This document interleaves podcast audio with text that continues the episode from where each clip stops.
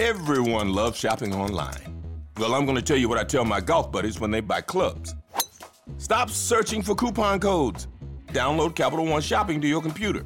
Capital One Shopping instantly searches for available coupon codes and automatically applies them at checkout.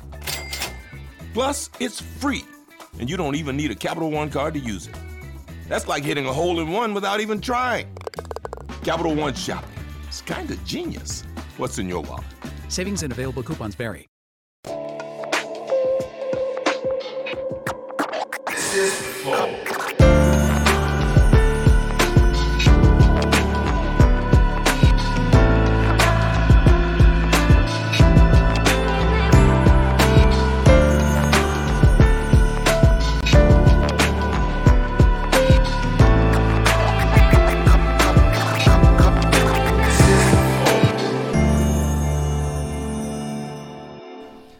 Salve, salve família, bem-vindos a mais um Flow Podcast. Eu sou o Igor, ups, e aqui do meu lado tem o Monark. E aí, por que ops? Não é por nada. Hoje vamos conversar com Não Vou Errar. Esse é o Fabiano e esse é o César. Exatamente. Aí. Parabéns, cara, tô orgulhoso de você. Conseguiu algo que eu não consegui. Pô, mas eu já chego. Quando eu- assim, eles são bem diferentes. Tá? Não, eles são bem diferentes. Não profundamente, mas. a voz é são- bem pa- pa- parecida. Mas nós temos procuração do outro para responder pelo outro. Qualquer nome que chamar, a gente fala. Inclusive dá autógrafo. É, tu falou que os caras chamam. Ô, César Menotti! É porque o César Menotti é o nome mais forte. Então quando a gente tá num lugar assim, o cara grita de longe, ah, o César Menotti ali. Ou se não, olha lá o César Menotti e Fabiano. Deve ser porque eu sou grande, parece dois, né? Aí já grita de longe o César Menotti e Fabiano, já é os dois juntos, sabe? Não um É só. tipo o Sandy Júnior, né? Exatamente. Obrigado por virem aí, cara. Vai ser, eu já, já vi que vai ser foda. O papo que tava aqui rolando antes, já vi que vocês. Bom, você eu já conheço. Você eu não conversei, mas eu já vi que vai ser foda. Eu sou a parceira da família. Tu é sério onde? Tá de sacanagem. Maloca tá aqui do lado. Eu tô felizão. Muito obrigado por Obrigado, cara, voltar verdade. ao Flow assim. É incrível. Vim já foi incrível. Voltar, né? É, eu me lembro que nós fomos, acho que, o único artista a fazer dois quadros no Fantástico no mesmo dia. Porque eu tava fazendo medida certa. Aí o Fabiano foi convidado para fazer o repórter por um dia. O que, que eu fiz? Fui colei para criar essa história aí, né? Pô, Aham. ninguém nunca fez dois quadros num dia. Nós fizemos. Caralho, incrível. Aí, ó. Sim. Mas beleza. Agora o Monark vai falar dos patrocinadores rapidinho. Beleza, a gente tá sendo patrocinado hoje pelo iFood. Então, se você nunca pediu no iFood, eu conheço poucas pessoas que são assim, mas se é o seu caso, você tem a oportunidade de pedir hoje por 99 centavos o seu pedido numa lista selecionada com vários restaurantes muito picas, tá bom? Então você vai lá e pede o seu primeiro pedido, o primeiro pedido, por 99 centavos apenas. Depois, depois não dá, né? Depois se você já pediu, não tem essa, essa promoção. Mas Essa moleza só uma vez. é, mas, pô, pede iFood aí porque sabe que salva, né, mano? Se, se, se você é como eu, não sabe cozinhar, tem tudo no iFood, né? Inclusive, vamos pedir alguma coisa aí. O clássico, O clássico. tô ligado. Show de bola. Eu, eu gostei da ideia que você falou aí, né? Do primeiro pedido. Quer dizer que eu, só, eu tenho que encerrar minha conta e fazer outra pra poder ganhar essa Bom. promoção. Maldade pra um cara que sou igual eu, que é ali toda semana, bicho. Vai perder todos os créditos que já tinha, né? Não, eu mereço um prêmio porque de todos os jogos do iPhone eu sou o único cara que zerei o iFood. é, isso aí é foda. O Zerar iFood aqui é tipo pedir de todos os Todo, todos os restaurantes. restaurantes vai ter que voltar no primeiro de novo, não tem mais. Fui na última fase. Boa. O cara platinou o iFood. Brabo. Então, pô, Platino iFood também, vai lá e peça, tá bom? Que é bom. Bom, a gente também é patrocinado pela ETW Consult, que é uma empresa de consultoria financeira. Se você não sabe onde colocar o seu dinheiro, você está colocando na poupança, um erro. E, pô, tire da poupança, não sabe onde colocar? Entre em contato com a LTW, ltwconsult.com.br. Tem um formulário lá que você preenche, você coloca todos os seus dados, eles vão entender o seu perfil e vão te indicar os melhores investimentos adequados a você, tá bom? Então vai lá. Se tiver dívida, você também pode entrar em contato com a LTW, porque eles têm todas as ferramentas do mercado para renegociação de dívidas e muito mais. Então aprenda com eles, tá? Vai lá. Tem o arroba LTW Consult, que é o Instagram. Segue eles lá também, que lá tem conteúdo todo dia. Ou ltwconsult.com.br. É isso. Ô, e, o- e os membros? Pô, vamos falar dos membros. Os membros, quem que são? As galera que patrocina a gente, você. Em, em troca, o que, que a gente dá? A gente dá acesso a algumas coisas. Uma delas é o concurso de sorte. Caralho, outro Kraken. Outro craque, olha lá. Todo dia a gente coloca um prêmio novo para os nossos membros. Basta clicar em participar que você vai ganhar na sua casa. Se você ganhar, a gente manda para sua casa, tá bom? Hoje a gente colocou um kit eh, do Razer Kraken. É muito foda esse headset, mais de 500 reais. Tem também um gift card da nuvem e umas piteiras da Glass Crew Inc., tá? Não perca essa oportunidade, vire membro e clique em participar. Outra- E o emblema de hoje? Vamos ver, tô curioso. Caralho. isso? Pô, que massa, Olha. Bonitão, mané. Olha lá. Pô. Caralho. Eu gostei desse cara, deixou a gente mais magrinho, cara. e Ficou muito bonito, bicho. Ficou Fizemos legal. uma harmonização facial na gente. Ficou- Ah, ficou muito massa. Quem que fez? Quem que fez essa pegada? Esse parada aí? daí, se não for o de Galvão, foi o Felipe Nero. Esse mesmo. Felipe Nero. Felipe Nero. Felipe Nero, massa, Felipe. Show de massa. bola. E pra resgatar é os Menotti. É, com Tá dois. T's. Com dois T's. com dois T's. Só nas próximas 24 horas depois não dá mais pra resgatar, viu? Então não perca a oportunidade. Só precisa criar uma conta no nosso site de graça. Tá bom? Vai lá. É isso. É isso? É isso, tem as mensagens também. Manda aí mensagem pra gente, é 400 Sparks, 10 mensagens, é o limite. Áudio e vídeo de até 20 segundos dá pra mandar. Se quiser mandar uma propaganda, é 50 mil Sparks. Um minuto de áudio e vídeo dá pra mandar. É um né? minuto? É, propaganda é isso aí. Já que vocês falaram de dinheiro, eh, investimento, deixa eu dar um presentinho pra vocês. Cadê o Romualdo? Opa, dinheiro eu quero. Pô, presente também quero. Também. Adoro presente. Não se preocupe, o Romualdo é um pouco lento, mas porque ele... passado, muito no passado, há uns dois anos atrás. Caralho.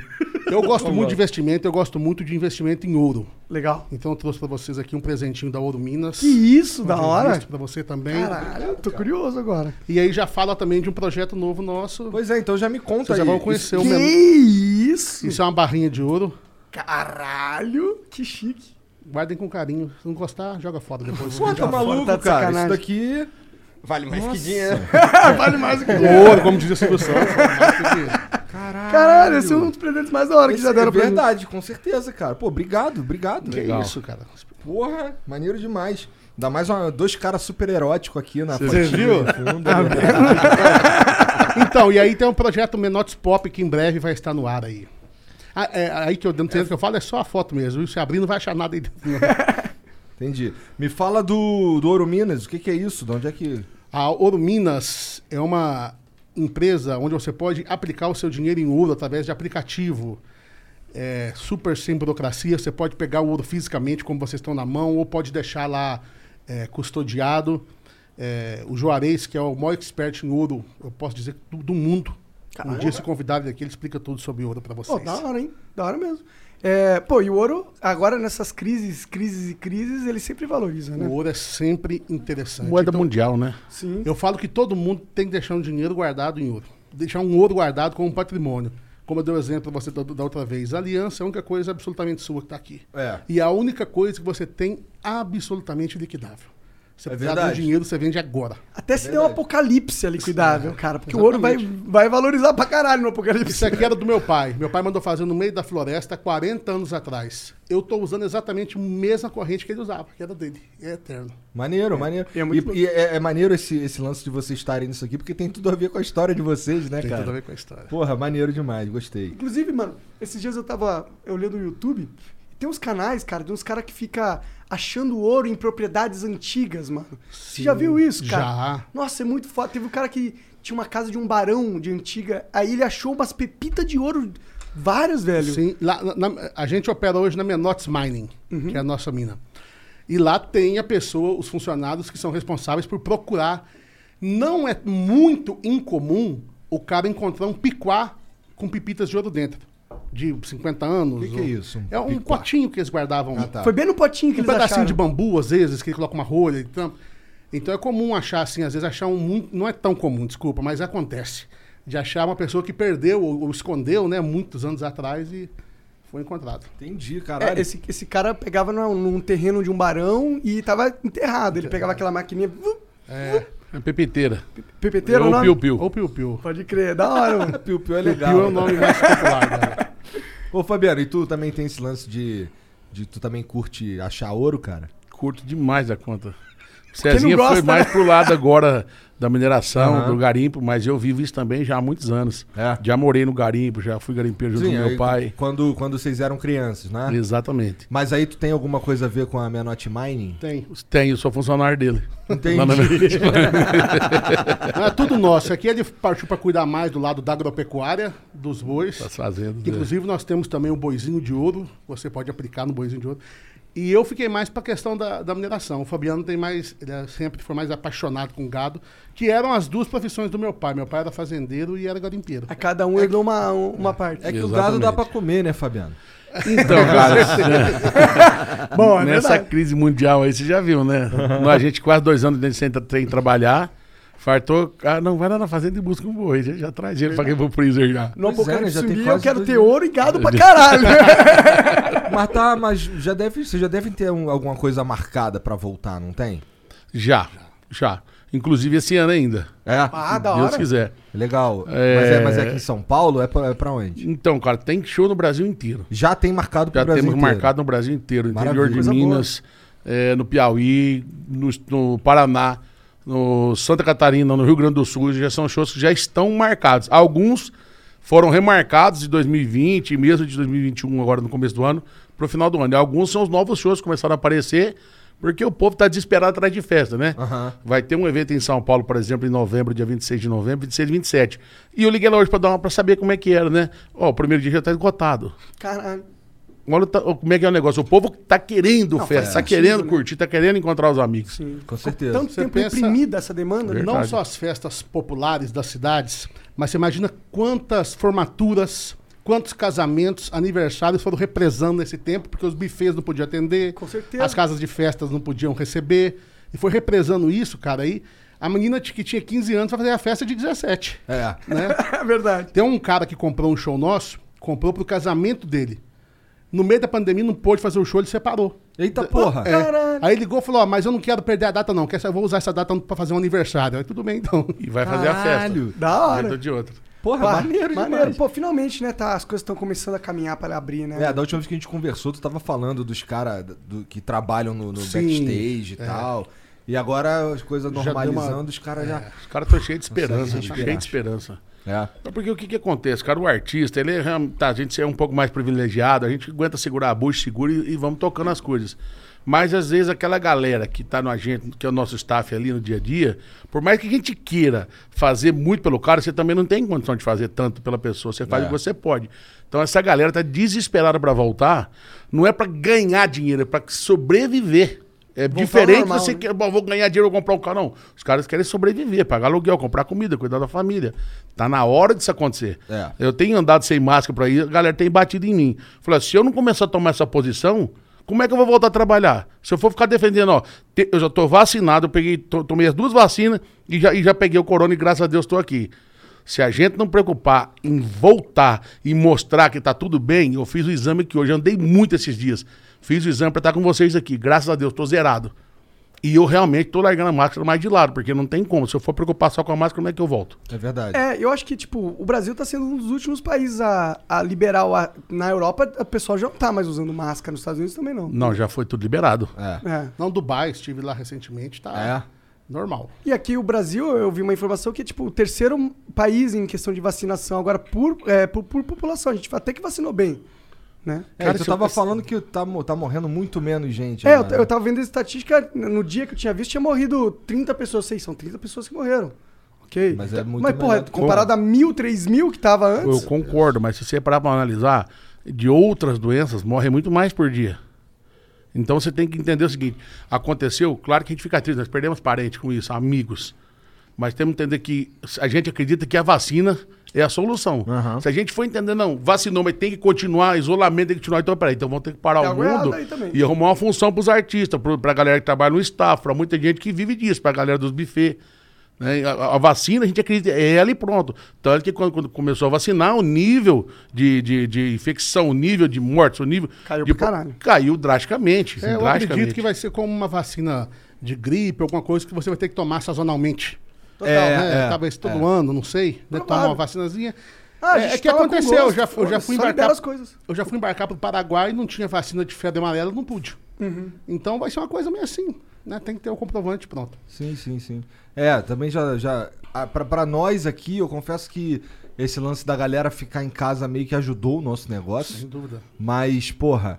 Nossa, a galera. Eu, eu não aguento mais essa porra, tá ligado? Às vezes, minhas filhas não aguentam mais essa porra, tá É, ligado? não é normal, a gente- não é normal isso. A gente Não. se acostumou Mas não é normal a gente viver pondo máscara, todo mundo. usa- Não é normal. E a, e a gente, mais do que ninguém, a gente entende isso. Que você nunca, pode ver que nunca vira a gente xingar, brigar ou falar. A gente entende que aquela hora era a hora daquilo. A gente, não, temos que concordar que, é, que esse lockdown, essa restrição se faz necessária.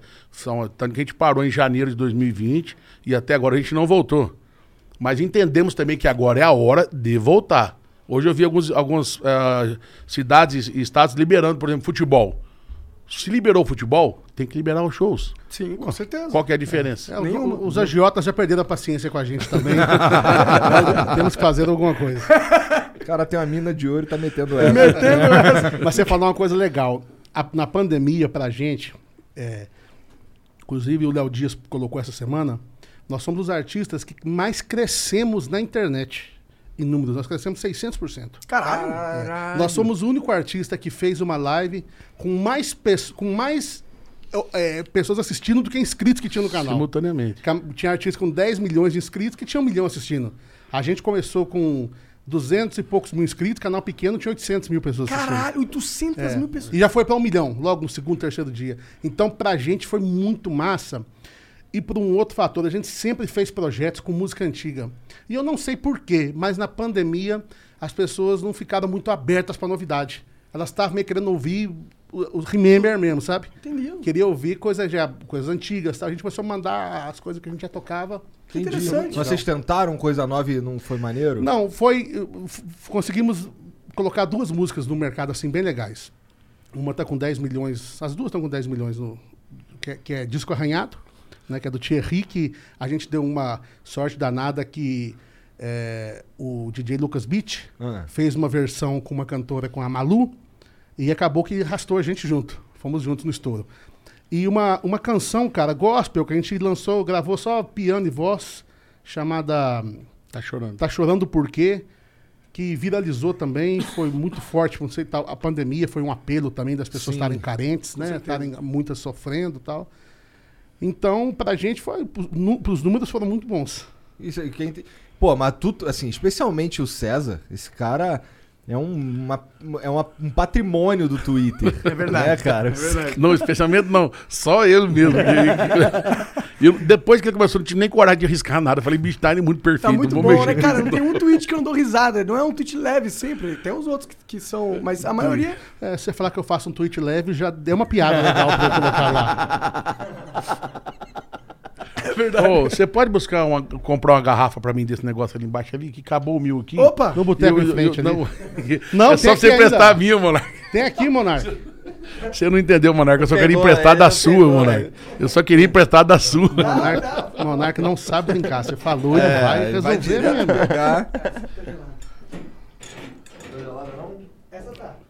pegar. não, ainda tem aqui ainda, pô. Eu tava só zoando aqui, porque você viu o lá de lá. E é uma delícia, cara. Pô, da hora. Os nossos amigos aí do grupo do, do vinho, É Philip, Philip Mid. philipmid.com.br se quiser pegar lá. hidromel super leve. Pô, doce. uma delícia, Ô, viu? vocês vão levar uns de presente, então. Pô, muito obrigado. É, inclusive o Felipe, Muito que, é, que, que pro- produz, ele mandou uma mensagem pra gente e falou, mano, por favor, presenteia eles Ah, com... que massa. Falou, não, mostra aqui pra vocês. Que ele, ele é fã de vocês pra caralho. Mas Bom, o aí? Brasil é, né, cara, do- de, de certa forma. O cara que coloca um milhão de pessoas numa live. Não, isso é impressionante. Puta que pariu, isso é impressionante. Pra vocês terem noção, a Sony hoje estava fazendo um evento mundial que eles anunciam os novos lançamentos dele de jogos, né? Tinha 500 mil pessoas assistindo. A Sony um lançamento mundial de games. Ou seja, todo nerdola tá assistindo aquela porra, entendeu? E é uma potência esse negócio de games, né, bicho? Isso é do normal. Curte Vocês games? pegaram o dobro. Gosto, cara. Não gosto dessa molecada nova, assim, que é um negócio aficionado. A galera vive pra isso, né? Ah, Impressionante, mas é um pouquinho que eu acompanho, eu fiquei impressionado com a numerologia dessa turma, assim, a quantidade de gente, a quantidade de play, a quantidade. É absurdo o Mas tu negócio. joga. Não. Jogo truco. Jogam o jogo da Pô, vida. eu, eu- eu até tentei, cara, mas eu sou da época do Atari ainda, Nintendo, essas coisas assim. Esse jogo mais novo assim. Eu tento, cara, Eu mas é também- muita informação. Eu também gosto mais dos jogos mais velhos, pra ser sincero. Eu gosto de jogar lá um, um Nintendo, gosto de jogar um. Bom, o, o que eu mais gosto de jogar hoje em dia é o Dreamcast, que é um. Esse já é um pouco mais novo, de certa forma. Mesmo assim, tem, sei lá, 15 anos, uma parada assim, 20 anos. Nossa, velho pra caralho, na verdade. Eu gosto do PKXD. PKXD. Minhas filhas que gostam de PKXD. Fala pra elas me, me chamarem lá Menotinho, meu nickname. Não acredito que Nickname- joga PKXD. Jogo PKXD, que é claro. PKXD? E outra coisa, não acredito. eu jogo e não tenho maturidade pra disputar com os meus sobrinhos. Assim, eu disputo na, na cara dura e Entendi, que no tá saco deles. Pô, imagina até a cena. é, o, é o Roblox brasileiro. Ah, pode crer, pode crer. Que Acho é que, do, se que é do Breno, é do, do. Breno É do Breno Masi. Ah. Inclusive o Breno Masi, ele falou, vou te dar um presente aí. Foi lá e descarregou dentro do- no meu, no meu jogo, né? O que que eu fiz? Reuni meus três sobrinhos na sala, a filha do Fabiano, os dois Fez filhos raiva do Fábio. caras. Falei, olha aqui, ó, o que, que, que o tio tem? Chupa essa manga aí. Cara, meu sobrinho ficou revoltado. Pior que ele me pediu lá o- o- os nicknames lá das minhas filhas lá, eu acabei esquecendo, eu vou mandar pra ele. Porque ele manda, ele manda mesmo um caminhãozão de Ele, coisa. ele- ah, Nossa, se manda, manda Ele é generoso, ele é generoso. Ele é generoso, né? Pô, nem no celular tu joga, Fabiano? Não, cara. Caralho, o que, que tu faz da vida de maneira assim? Sabe o que foi o problema do Fabiano? Ah, Uma vez, meu pai comprou um Super Nintendo pra gente. ah. em casa. E o Fabiano traumatizou. Porque jogavam eu, o Fabiano e o Fábio. E qual que era a regra básica? Quem perdia ia saindo pra entrar outro. Perdeu, saía, perdeu, saía. Famoso rei da mesa. O Fabiano apossou do controle 1 e não saía, cara. Ele perdia e fazia eu e o Fábio ficar revezando.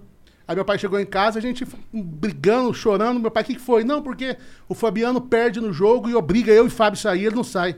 Meu pai catou o videogame com tudo, tomada, arrebentou. Você quer saber se estão brigando por causa disso? Vou acabar com isso aqui então. Caralho. Eu não lembro disso. Como, como que era... como que era... Vocês, quem que zoava quem quando vocês eram molequinho? Todo mundo se zoava? Como que era? Cara, eu só lembro de apanhar mesmo. Essa parte das vezes eu não lembro, não. Não tinha. O Tu dava César, uns cascudos nele? o César foi um negócio, um negócio interessante, porque o César, ele era pequenininho, um um polaquinho, um lemãozinho desse tamanho. E ele desenvolveu de uma vez. O César, Ele ele, ele- é um cara que deu um pulo. Hoje ele é o mais alto, é o mais forte. Na- então, quando ele era não. pequ- pequenininho, ele custou pra desenvolver. Quando ele veio, ele veio na pressão. Então, Entendi. naquela época eu comandava, né? Hoje eu não tenho muita coragem de ficar tirando farinha com ele. Mas naquela época, realmente, eu mandava nos dois, ele no Fábio. que legal. Mas teve uma época que eu tinha dor de cabeça de tanto que ele e o Fá puxavam meu cabelo. Não é...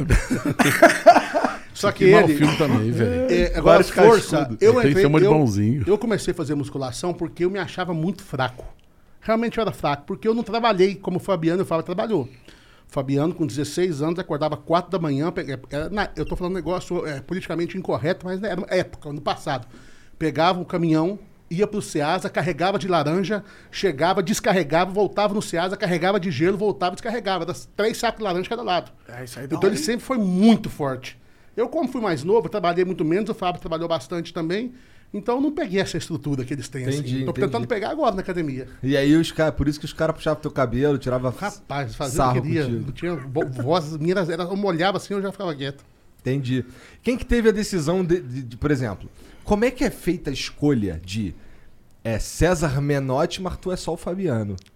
Por quê? Porque Fabiano já é um nome grande? Não, porque o, o nome dele é César Menotti da Silva. E o meu, Fabiano José da Silva.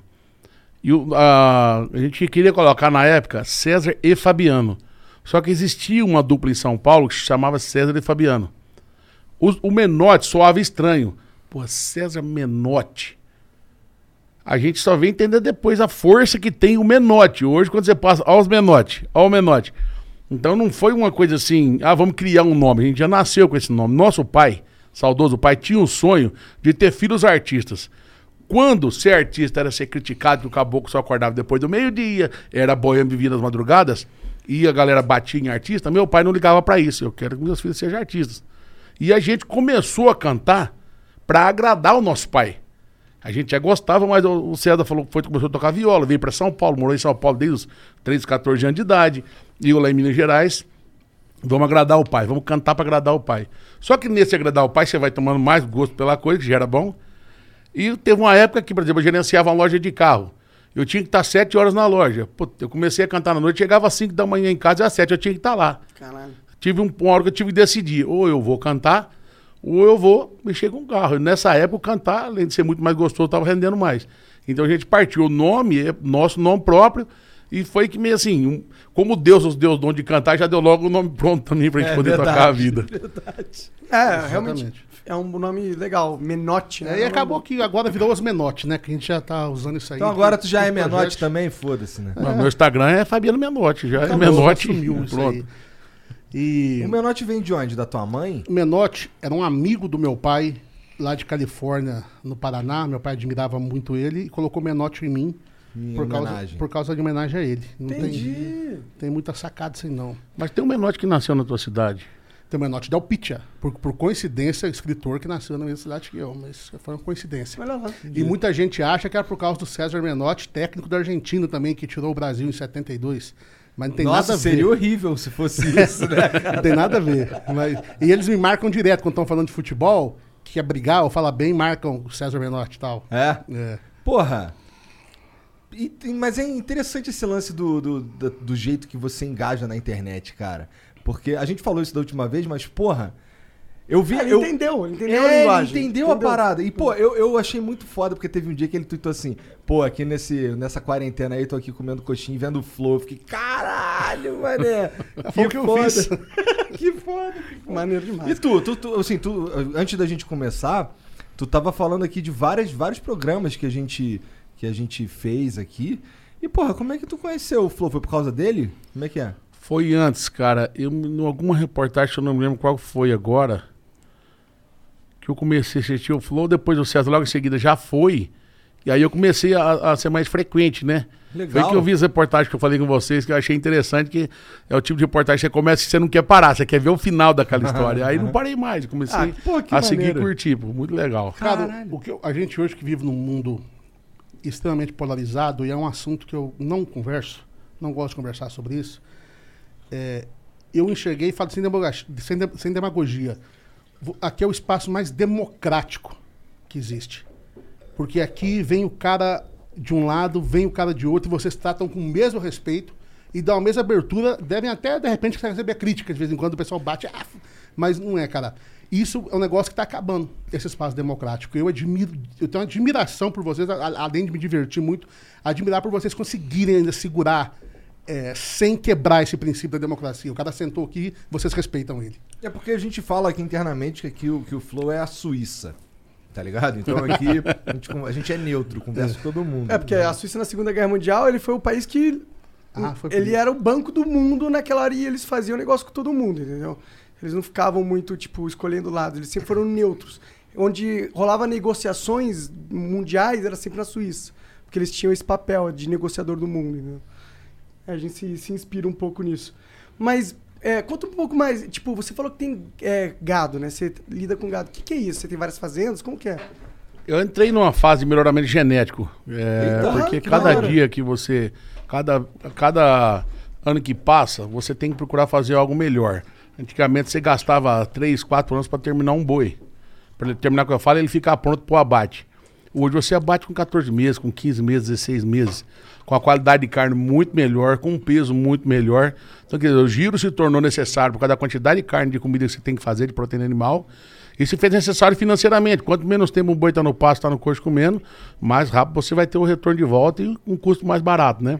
Então eu entrei por esse lado pela paixão pelo campo, pelo agronegócio, por agri- agricultura e agropecuária. E aí não parei mais. Aí comecei a fazer Nelore, fazer Angus, né, e cada dia mais, investindo, criando, produzindo coisas novas, eh, indo para as exposições, disputando, sempre procurando melhorar para estar entre os grandes. Como que é uma exposição de, de gado? Uberaba é o, é, é o centro de tudo do gado zebu, é onde tem a Expo Zebu e é onde tem a ABCZ, que é a Associação dos Criadores, né, do gado zebu. Zebu é um tipo de boi. É, que tem o zebu que veio da Índia, tem o, o taurino, no caso, que já veio da Europa, e que aí é o Angus, o Hereford, Braford, são outras raças. E da Índia veio o Gir leiteiro, veio o Sind Brasil, veio o Nelore, principalmente, que é a nossa base aqui no Brasil, que é o maior rebanho do país hoje, é o, é o rebanho de gado Nelore.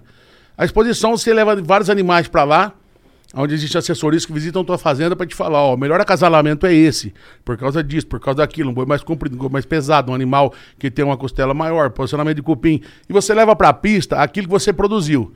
E lá tem os juízes, que são os caras especializados para julgar. Quando você sai de lá com um animal muito bom, um animal que ganhou, aquele animal tem uma valorização muito grande. Por quê? Porque dali você vai produzir a partir daquela, por exemplo, uma Reis, uma grande campeã nacional. A partir dali você está produzindo coisas que a mãe deu certo. Então, mais de 90% de chance que os filhos vão dar também. Entendeu? E é o quê? Isso que eu te falei. Precocidade. É um animal que pare mais cedo, é um animal que dá muito leite, é um animal que dá mais pesado. É, e essa é a exposição, você leva para mostrar o que você tem de melhor. Então a genética deve dominar nisso, né? Tipo, porque a genética é o que comanda o quão grande vai ser o bicho ou não. Com toda certeza. Por isso que muitos animais, a seleção genética é para isso. Onde você separa os melhores animais para produzir a partir daqueles animais o gado do futuro. Uma vez eu fui numa, fazenda que era de produção pra. que tinha os, os touros. Eu acho que um dia eu fui num- numa exposição dessa com um tio meu que é veterinário, entendeu? Mas muito criança. E eu lembro que ele me falava que tinha os, os bois, tinha os bois. Eu, Everyone loves shopping online. Well, I'm going to tell you what I tell my golf buddies when they buy clubs. Stop searching for coupon codes. Download Capital One Shopping to your computer. Capital One Shopping instantly searches for available coupon codes and automatically applies them at checkout. Plus, it's free, and you don't even need a Capital One card to use it. That's like hitting a hole in one without even trying. Capital One Shopping. It's kind of genius. What's in your wallet? Savings and available coupons vary. lembro de, de ver. Ele falava assim: esse boi aqui é um boi que é só pra inseminar. Esse boi aqui custa não sei quantos mil, é um boi super foda. É porque Esses eu- aí vivem mais, eu imagino. Não, esses aí não é um boi de abate, ele é um boi para, por exemplo, você pega um, vou dar um exemplo aqui, um caiaque, que é um grande raçador, um, dos- um grande campeão nacional. O caiaque hoje ele está numa central, onde ele só vende sêmen.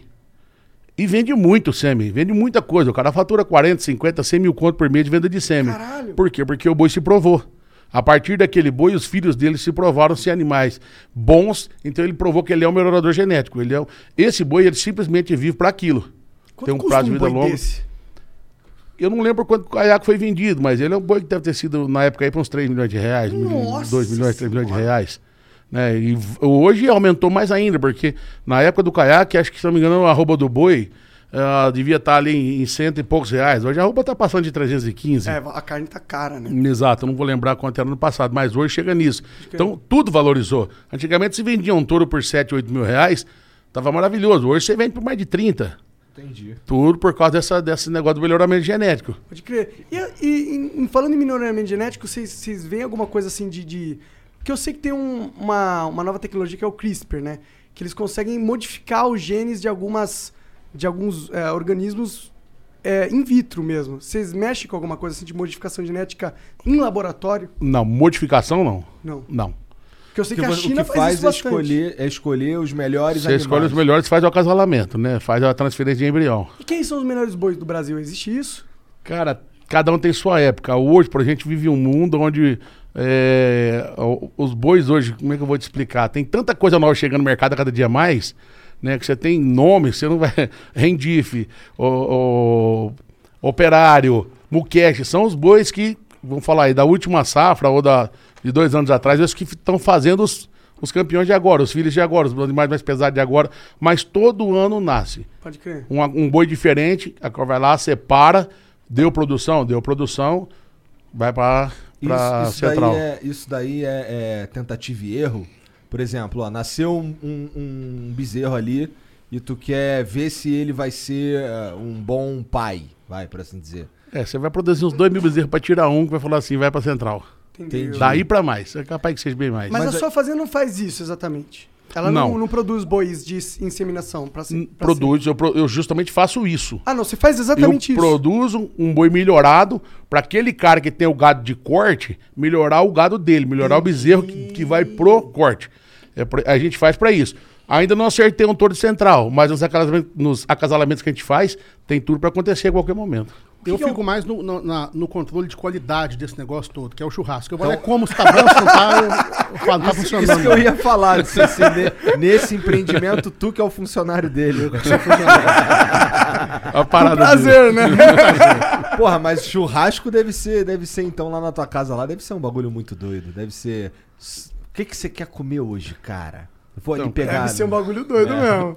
Ser o melhor churrasco A gente é possível. alucinado. E é legal, cara, que quando é pra família, ele faz um preço da carne melhor pra gente, sabe? Do que a gente compraria na rua. aí. o cara cobra pra família. Caralho, capitalista máximo, né? Nossa, pô, você tem uma mina de ouro, né, mano? Não pode... Não precisa falar mais nada, nem desconto podia pedir. É literalmente uma mina de ouro, né? Verdade. Cara, é, e do boi, quando você abate o boi lá, tu pega. É, é 100% da carne dele é, é consumida? É, do boi que tem um, tem um ditado que só fala que a única coisa que você não aproveita é o berro. O resto você aproveita 100% de tudo. Tipo, cérebro. Tudo. Pra tudo tem um porquê. O cérebro vira o quê? Vira farinha, vira comida, vira Entendi. tem tudo, tudo tem um porquê. O rabo do boi vira um pincel. É, o casco do boi vira produtos. é, Ah, faz pincel de com o do tudo, boi, cara. legal. ca- Lápis, cara, é, de tudo. Do boi você aproveita tudo. Que bom, acho que é isso mesmo. Chiclete, vem do boi. Caralho, da medula, do, do Da, osso. da- daquela, da Medula cartilagem, do, da negocinho que tem entre o couro e a carne. Pode crer. Gelatina, mocotó, do boi você faz. Caralho. Isso é muito foda, mano. Eu acho que, pô, se vai, né, usar a vida do bicho, do bicho, use ela com respeito e é usar ela completamente. Toda certeza. Não quer dizer que você vai bater um boi, que você não tem que ter carinho com ele, não. velho. O, o animal foi feito pra gente, pra a gente seja, pra que seja consumido, nesse caso do- da proteína animal. O mundo inteiro se consome prote- proteína animal. E você tem que ter amor por ele, porque ele vai te servir. Então você não tem que tocar, não, porque vai. Não, pelo contrário, cara. A gente tem carinho, tem cuidado, tem zelo, porque nós vamos usufruir dele. Você Sim. não vai ter carinho com ele. Se, ele, se ele tiver uma vida de merda lá, muda a qualidade também? Totalmente. É mesmo? Totalmente. Estresse, né? Estresse. Um boi abatido estressado, um boi, um boi mal cuidado. É outra coisa. A qualidade da carne influencia com certeza. Então o boi morre e nem viu que morreu. não, hoje não. Entendi. É o lance do pistão? Não, não existe sofrimento. Não pode ter sofrimento. Se você faz o animal Afeta a sofrer para carne. Se você faz o animal sofrer para você abater ele, você tá sendo cruel, pô. Que graça que tem isso? Mas não Nenhuma. é. Mas a gente não tem tanto conhecimento profundo que não é a área do nosso negócio, foi o abate Não. também, né? O abate vocês não fazem. Não. Você só É, a cria gente não touros. cria o gado para abate, cria o gado só pra touros melhorar. para melhorar quem abate. Pode crer, gado pode crer. abate. Na hora, você sabe quantos touros tu tem hoje em dia? Cara, não sei, cara. A gente vai ter um leilão dia 20 de novembro agora. Hum, não sei o que vai vender lá na faixa de 100, 150, alguma coisa Caralho, assim. da hora, da hora demais. Nossa! É, touro pra Não, caralho. mas eu sou muito pequenininho, cara. Tem cara que vende mil por ano. Por ano. Porra! Pesado, Caralho. cara. Mas peraí. É... Mas também o Brasil é o é a referência máxima em, em gado, eu acho. Expor- Exportação de carne, não é não? Em exportação de carne, acho que briga com o Canadá e com os Estados com, Desculpa, o Canadá não. Com a Austrália, os Estados Unidos, alguma coisa assim. Entendi. É, em termos de qualidade de carne, em termos de quantidade de carne. E aquele. Ah, desculpa. Pode falar. E aquele Yag, Yag, Yag, Yagyu. Yagyu. Ou Wagyu, né? Wagyu? Então, Os aquela brasileiros. carne é uma carne muito nobre, né? Aquilo dá pra produzir no Brasil? Não dá? Já se produz. É? Ah, Já é? se produz e muito no Brasil. E muito. Só que eu falo que o brasileiro ainda tem que aprender a comer aquela carne. Porque ela é uma carne que tem um índice de marmoreio, um índice de gordura muito pesado. Né? O cara que é acostumado igual eu, assim, eu pra comer um quilo de carne é, um é brincadeira, eu como um quilo de carne. Não, o Wagyu tu não o Wagyu já tem um gosto forte, é uma carne muito forte. Então você tem que aprender a comer ela, você saber, aprender a saborizar a carne, mas Come um ela é pouquinho. especial. Você come um pouquinho dela. Come um pouquinho. Entendi. Já a outra você come espinguelada assim. Qual é o teu corte favorito? O meu, aí o contra filé. Contra filé? É porque aí o ancho, o entrecô, aí tudo no contra filé, embolado das bistecas, chuleta, só coisa chique. Chega, brilha o olho da Rapaz, Fabiana. eu vai. acho bom demais, bicho. É, pro dia do gordo, o papo tá bem propício. É, é, acho que tem tudo a ver, pô. Hoje também é dia dos veterinários. Salve aí pros veterinários. Eles são- veterinário, é. Pessoas tão especiais na vida da gente, que é do, da agropecuária, Imagino, e né? são, você tá doido, eles é fundamentais. Pessoas que vão na fazenda toda semana. Tua fazenda é onde? A gente tem uma no Paraná e uma aqui em Minas Gerais, Poços de Caldas. Entendi, entendi. E é, bom, o nome da mina dele é... Menotti Menotti Mining. E É. a tua? A Fazenda BH. Ah, não, sem graça. Pois é, na época foi o. meu- meu- eu até queria outro nome, mas meu saudoso pai colocou, porque a gente morava em Belo Horizonte, a fazenda é no Paraná. Aí acabou colocando e ficou Fazenda BH. Mas é Nelore CMF, que é a marca que a gente usa na, na perna do gado, de É. CMF do César Menotti Fabiano. Mas temos, Ah, a, temos a Terra da Promessa também. Ah, é um nome, também. nome mais legal. Aham, isso aí é E- um nome meio, meio divino. E Poços de Caldas, minha mãe pediu, coloca Terra Prometida. Então a gente colocou. É, eu sou muito, gosto muito assim de homenagear, sabe? Eu acho legal. Então, nós temos duas operações minerárias. A Menotes Mining, que eu coloquei por, por causa dos meus irmãos, nós somos três irmãos, e a Tom Mining, que eu coloquei porque por dois motivos. Primeiro, Tom, um amigo meu me sugeriu. Primeiro, Tom é o tom musical, então tem tudo a ver comigo. E segundo, que TOM, que é Toninho do Ouro Mineração, que meu pai era chamado de Toninho do Ouro. Caralho, que maneiro. Maneiro. Então foi uma homenagem. Entendi, entendi. É, vocês são cheios dessas. Vocês são caras religiosos pra caralho também? Religiosos não de ter rituais, dessas coisas, mas de ter um relacionamento, de crer que Deus, que há um ser criador do universo, que há uma força, que há um criador e que ele é essencial para minha sobrevivência, nós somos. Então hoje eu não consigo vir aqui no Flow sem agradecer a Deus por, ter me dado a oportunidade. Eu já fiz isso antes de entrar. E quando eu vou sair, vou viajar, quando eu acordo, eu sempre crio uma conexão com o divino, porque para mim é essencial. Entendi. Funciona para mim assim, sabe? Pra mim também, cara. E eu, eu senti. Eu nem sempre tive essa conexão, entendeu? Quando eu era mais jovem, eu simplesmente não. Não fazia sentido Deus pra mim, entendeu? Mas era muito por causa do. Do que disseram pra mim que era Deus, entendeu? Até eu ter esse entendimento de a- que é uma necessidade de eu estar acreditando que existe algo maior do que só essa ínfima realidade, e aí mudou a minha cabeça. E quando mudou a minha cabeça, pra mim foi muito positivo, cara. Muito positivo, mudou muito minha vida, assim, a forma co- co- como eu me relacionava com a realidade, assim, mudou pra caralho. É, foi o que eu ouvi, eu, eu- eu senti muito isso assim, cara, no dia que o Clóvis veio aqui, que ele começou a contar da situação que ele estava vivendo naquele momento, né? Ele não estava contando a naquele momento. E que ele falou da- dele crer em algo posterior, eu pensei nisso. No que a Bíblia diz, que se a gente crer que fosse só isso daqui, ele seria o mais infeliz dos homens. Eu podia morrer, então. Vou ficar cego, não vou ver mais meus filhos, mas cremos que há algo ainda por vir, que algo melhor ainda vai acontecer. Então, vive me alimentando com essa esperança. Se eu estiver errado, não estou perdendo nada, mas eu tenho convicção que eu estou certo. Sim, o louco é que quando a gente tem essa. É uma crença, é, é querer acreditar. Quando a gente tem isso, a gente tem um fortalecimento interno que é um pouco, um pouco mágico, cara, E a, gente, a- e a gente aprende muitas coisas. Eu aprendi. Nós eh, mantivemos por muito tempo uma comunidade terapêutica de dependentes químicos de álcool e drogas. E no tempo que eu morei, que eu vivi aqui em São Paulo, eu era muito amigo dos violeiros da noitada, da boca. Infelizmente, nesse período que eu fui fazer sucesso, viajei, quando eu voltei, muitos desses amigos meus que moravam ali na boca, ali na região da Guaianazes mesmo, estavam no crack. Assim, tava um mendigo dormindo na rua. Então eu vinha buscar um amigo meu, pegava o carro, pegava uma companhia, vinha de Belo Horizonte, vou buscar o fulano e vou internar ele. Chegava lá, o cara me cuspia, o cara me batia, me xingava, porque não queria vir. Ali eu comecei a descobrir que o amor era decisão e não sentimento. Naquele momento eu não estava amando um cara cheirando mal, me batendo, me escrotando no meio da rua, dizendo que eu pensava que eu estava fazendo aquilo porque eu tinha dinheiro, não sei o quê. E eu dava um abraço nele assim, colocava na minha cabeça, eu amo demais essa pessoa, eu amo demais esse cara. E conseguia levar ele, e daqui a pouco eu estava amando mesmo. No meio da viagem eu já estava amando aquela pessoa, no começo não. Então eu descobri que amor é, não está ligado a sentimento, está ligado a decisão. A gente não acorda todo dia amando a mulher da gente, cara, como se fosse a primeira vez. Você decide amar aquele dia e aquilo se torna uma realidade. Então, esse, esse tipo de coisa que eu comecei a crer que há um, um ser superior que promove isso.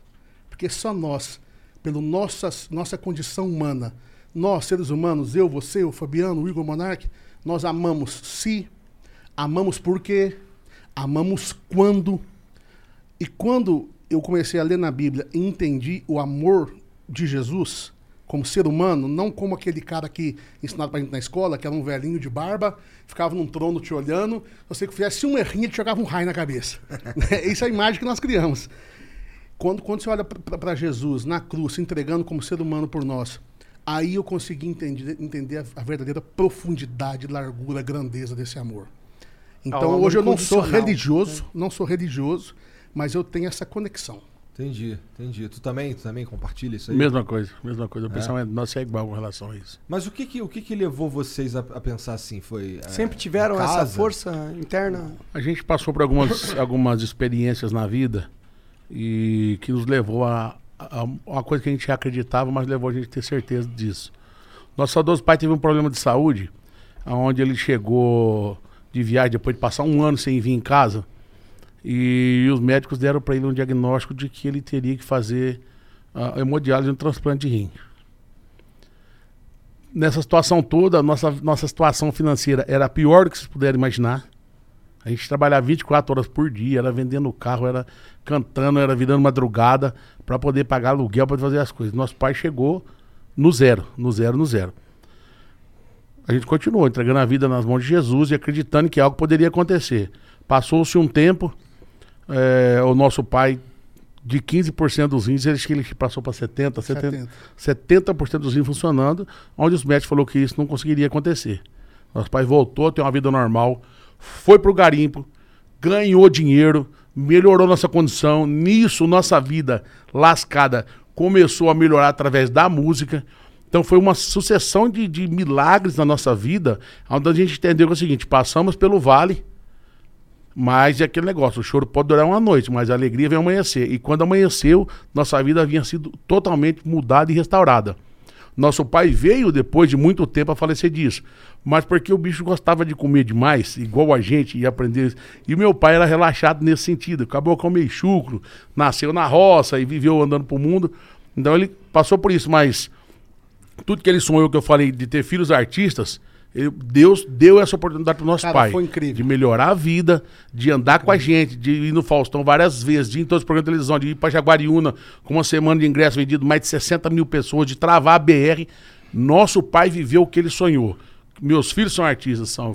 Fiquei- tivemos um reconhec- reconhecimento nacional, fizemos sucesso no Brasil inteiro. Realizamos o sonho do nosso pai. E então a gente viu crê tudo que isso. Deus viu tudo isso. A gente crê que Deus Permitiu isso. Nos Permitiu esse permitiu, nos deu isso. Porque quando eu fui com meu pai no hospital, que o médico falou assim, olha, o médico que amou eu e meu irmão em particular, falou assim, leva seu pai para hemodiálise agora, que tem cinco anos que eu mandei ele ir.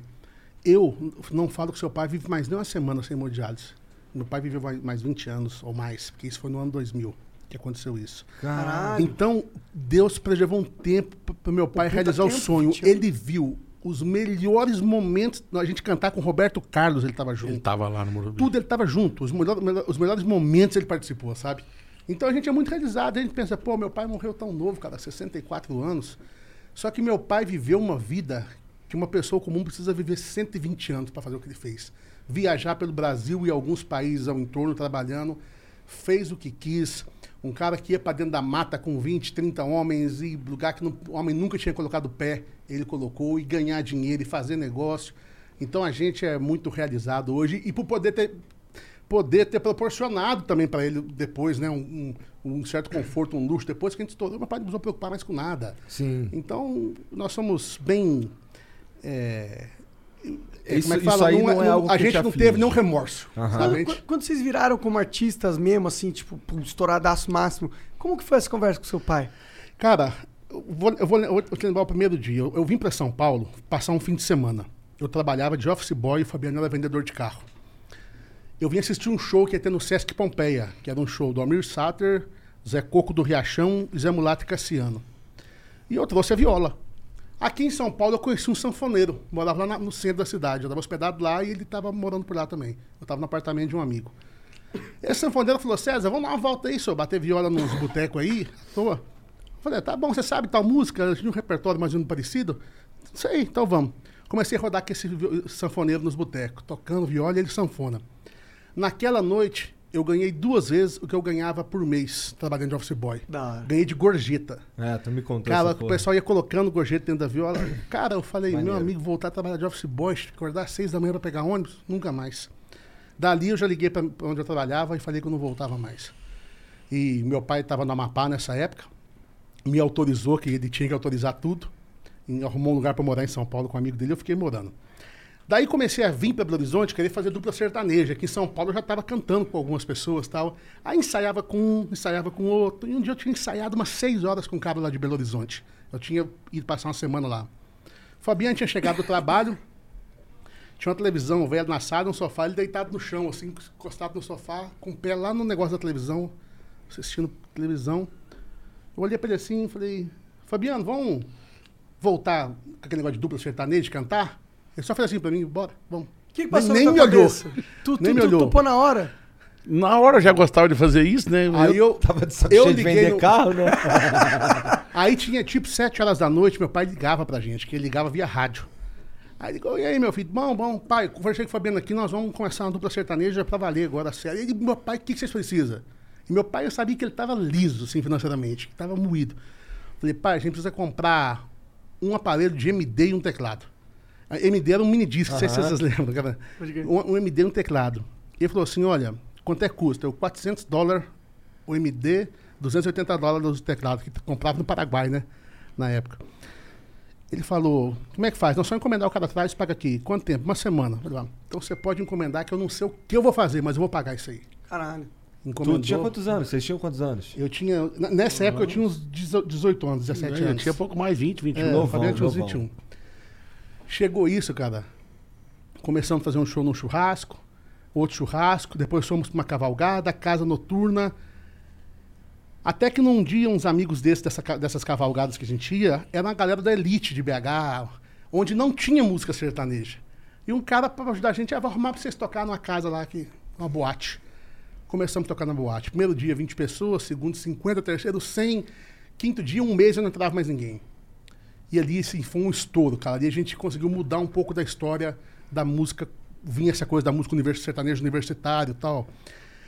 É, E de lá pra cá, graças a Deus, foi só degrau por degrau. A gente não teve aquele momento assim, pô, vamos parar, vamos desanimar. Não, porque foi muito rápido, foram cinco anos só.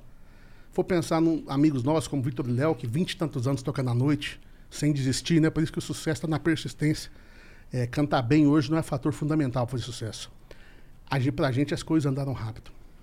Então, com cinco anos, a gente já gravou o nosso primeiro DVD, que já fomos lá para um milhão e aquela coisa toda, e não paramos mais. Entendi. E tu, tu também curtiu, assim, porque o, o César a gente já conversou, eu sei que ele curte uns caras das antigaça, né? Escuta esses caras das antigaças, tu também? Também. Também é a tua A, referência? a nossa base, a minha base musical é a turma das antigas, né? Então, ali do- do Milionário José Rico. O César é um, um pouco antes de mim, apesar de ser mais novo, né? O Cezinha tá lá, lá atrás. Raul Torre de Florence Rielli, o Tião Carreiro e Pardinho. é, Caralho, eu não dentro- faço a menor ideia de quem são esses caras, o que é, o que é esquisito, né? é, a música sertaneja tá onde tá hoje, porque essa turma lá atrás Mas começou. Eles são uma- a raiz disso tudo. Mas se eu pegar uma música aqui que foi escrita há quase 60 anos e cantar um trechinho, você já ouviu em algum lugar. Quer ver? Toda vez que eu viajava pela estrada de ouro fino, de longe eu avistava a figura de um menino. Menino da clássico, porteira. massa. Com certeza, é. Caralho, 60 anos, é? 60 anos. Nossa senhora. Esse menino tá velho já, né?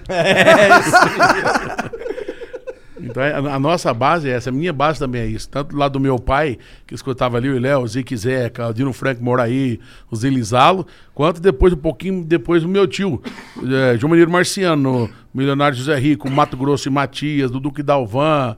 Aí, veio, aí depois veio, né? Chitão, Zezé. Milionário de Zé Rico é muito bom esse nome. É bom pra caramba. Muito bom. Muito bom e uma das maiores duplas da nossa música Deixa eu contar um caso pra eles aqui. que Conta aí. O Zé Rico é o cara mais fora da casinha que já existiu no universo. Por quê? Ele era doido. O meu pai, a, ulti- a última vez que eu vi o Zé Rico foi com o meu pai na chácara dele. E naquela semana, assim, naquele mês, naquela época, tinha morrido um amigo deles. Um amigo que era amigo do meu pai, que era amigo do Zé Rico. Inclusive, meu pai tinha dado essa corrente pro amigo dele de presente.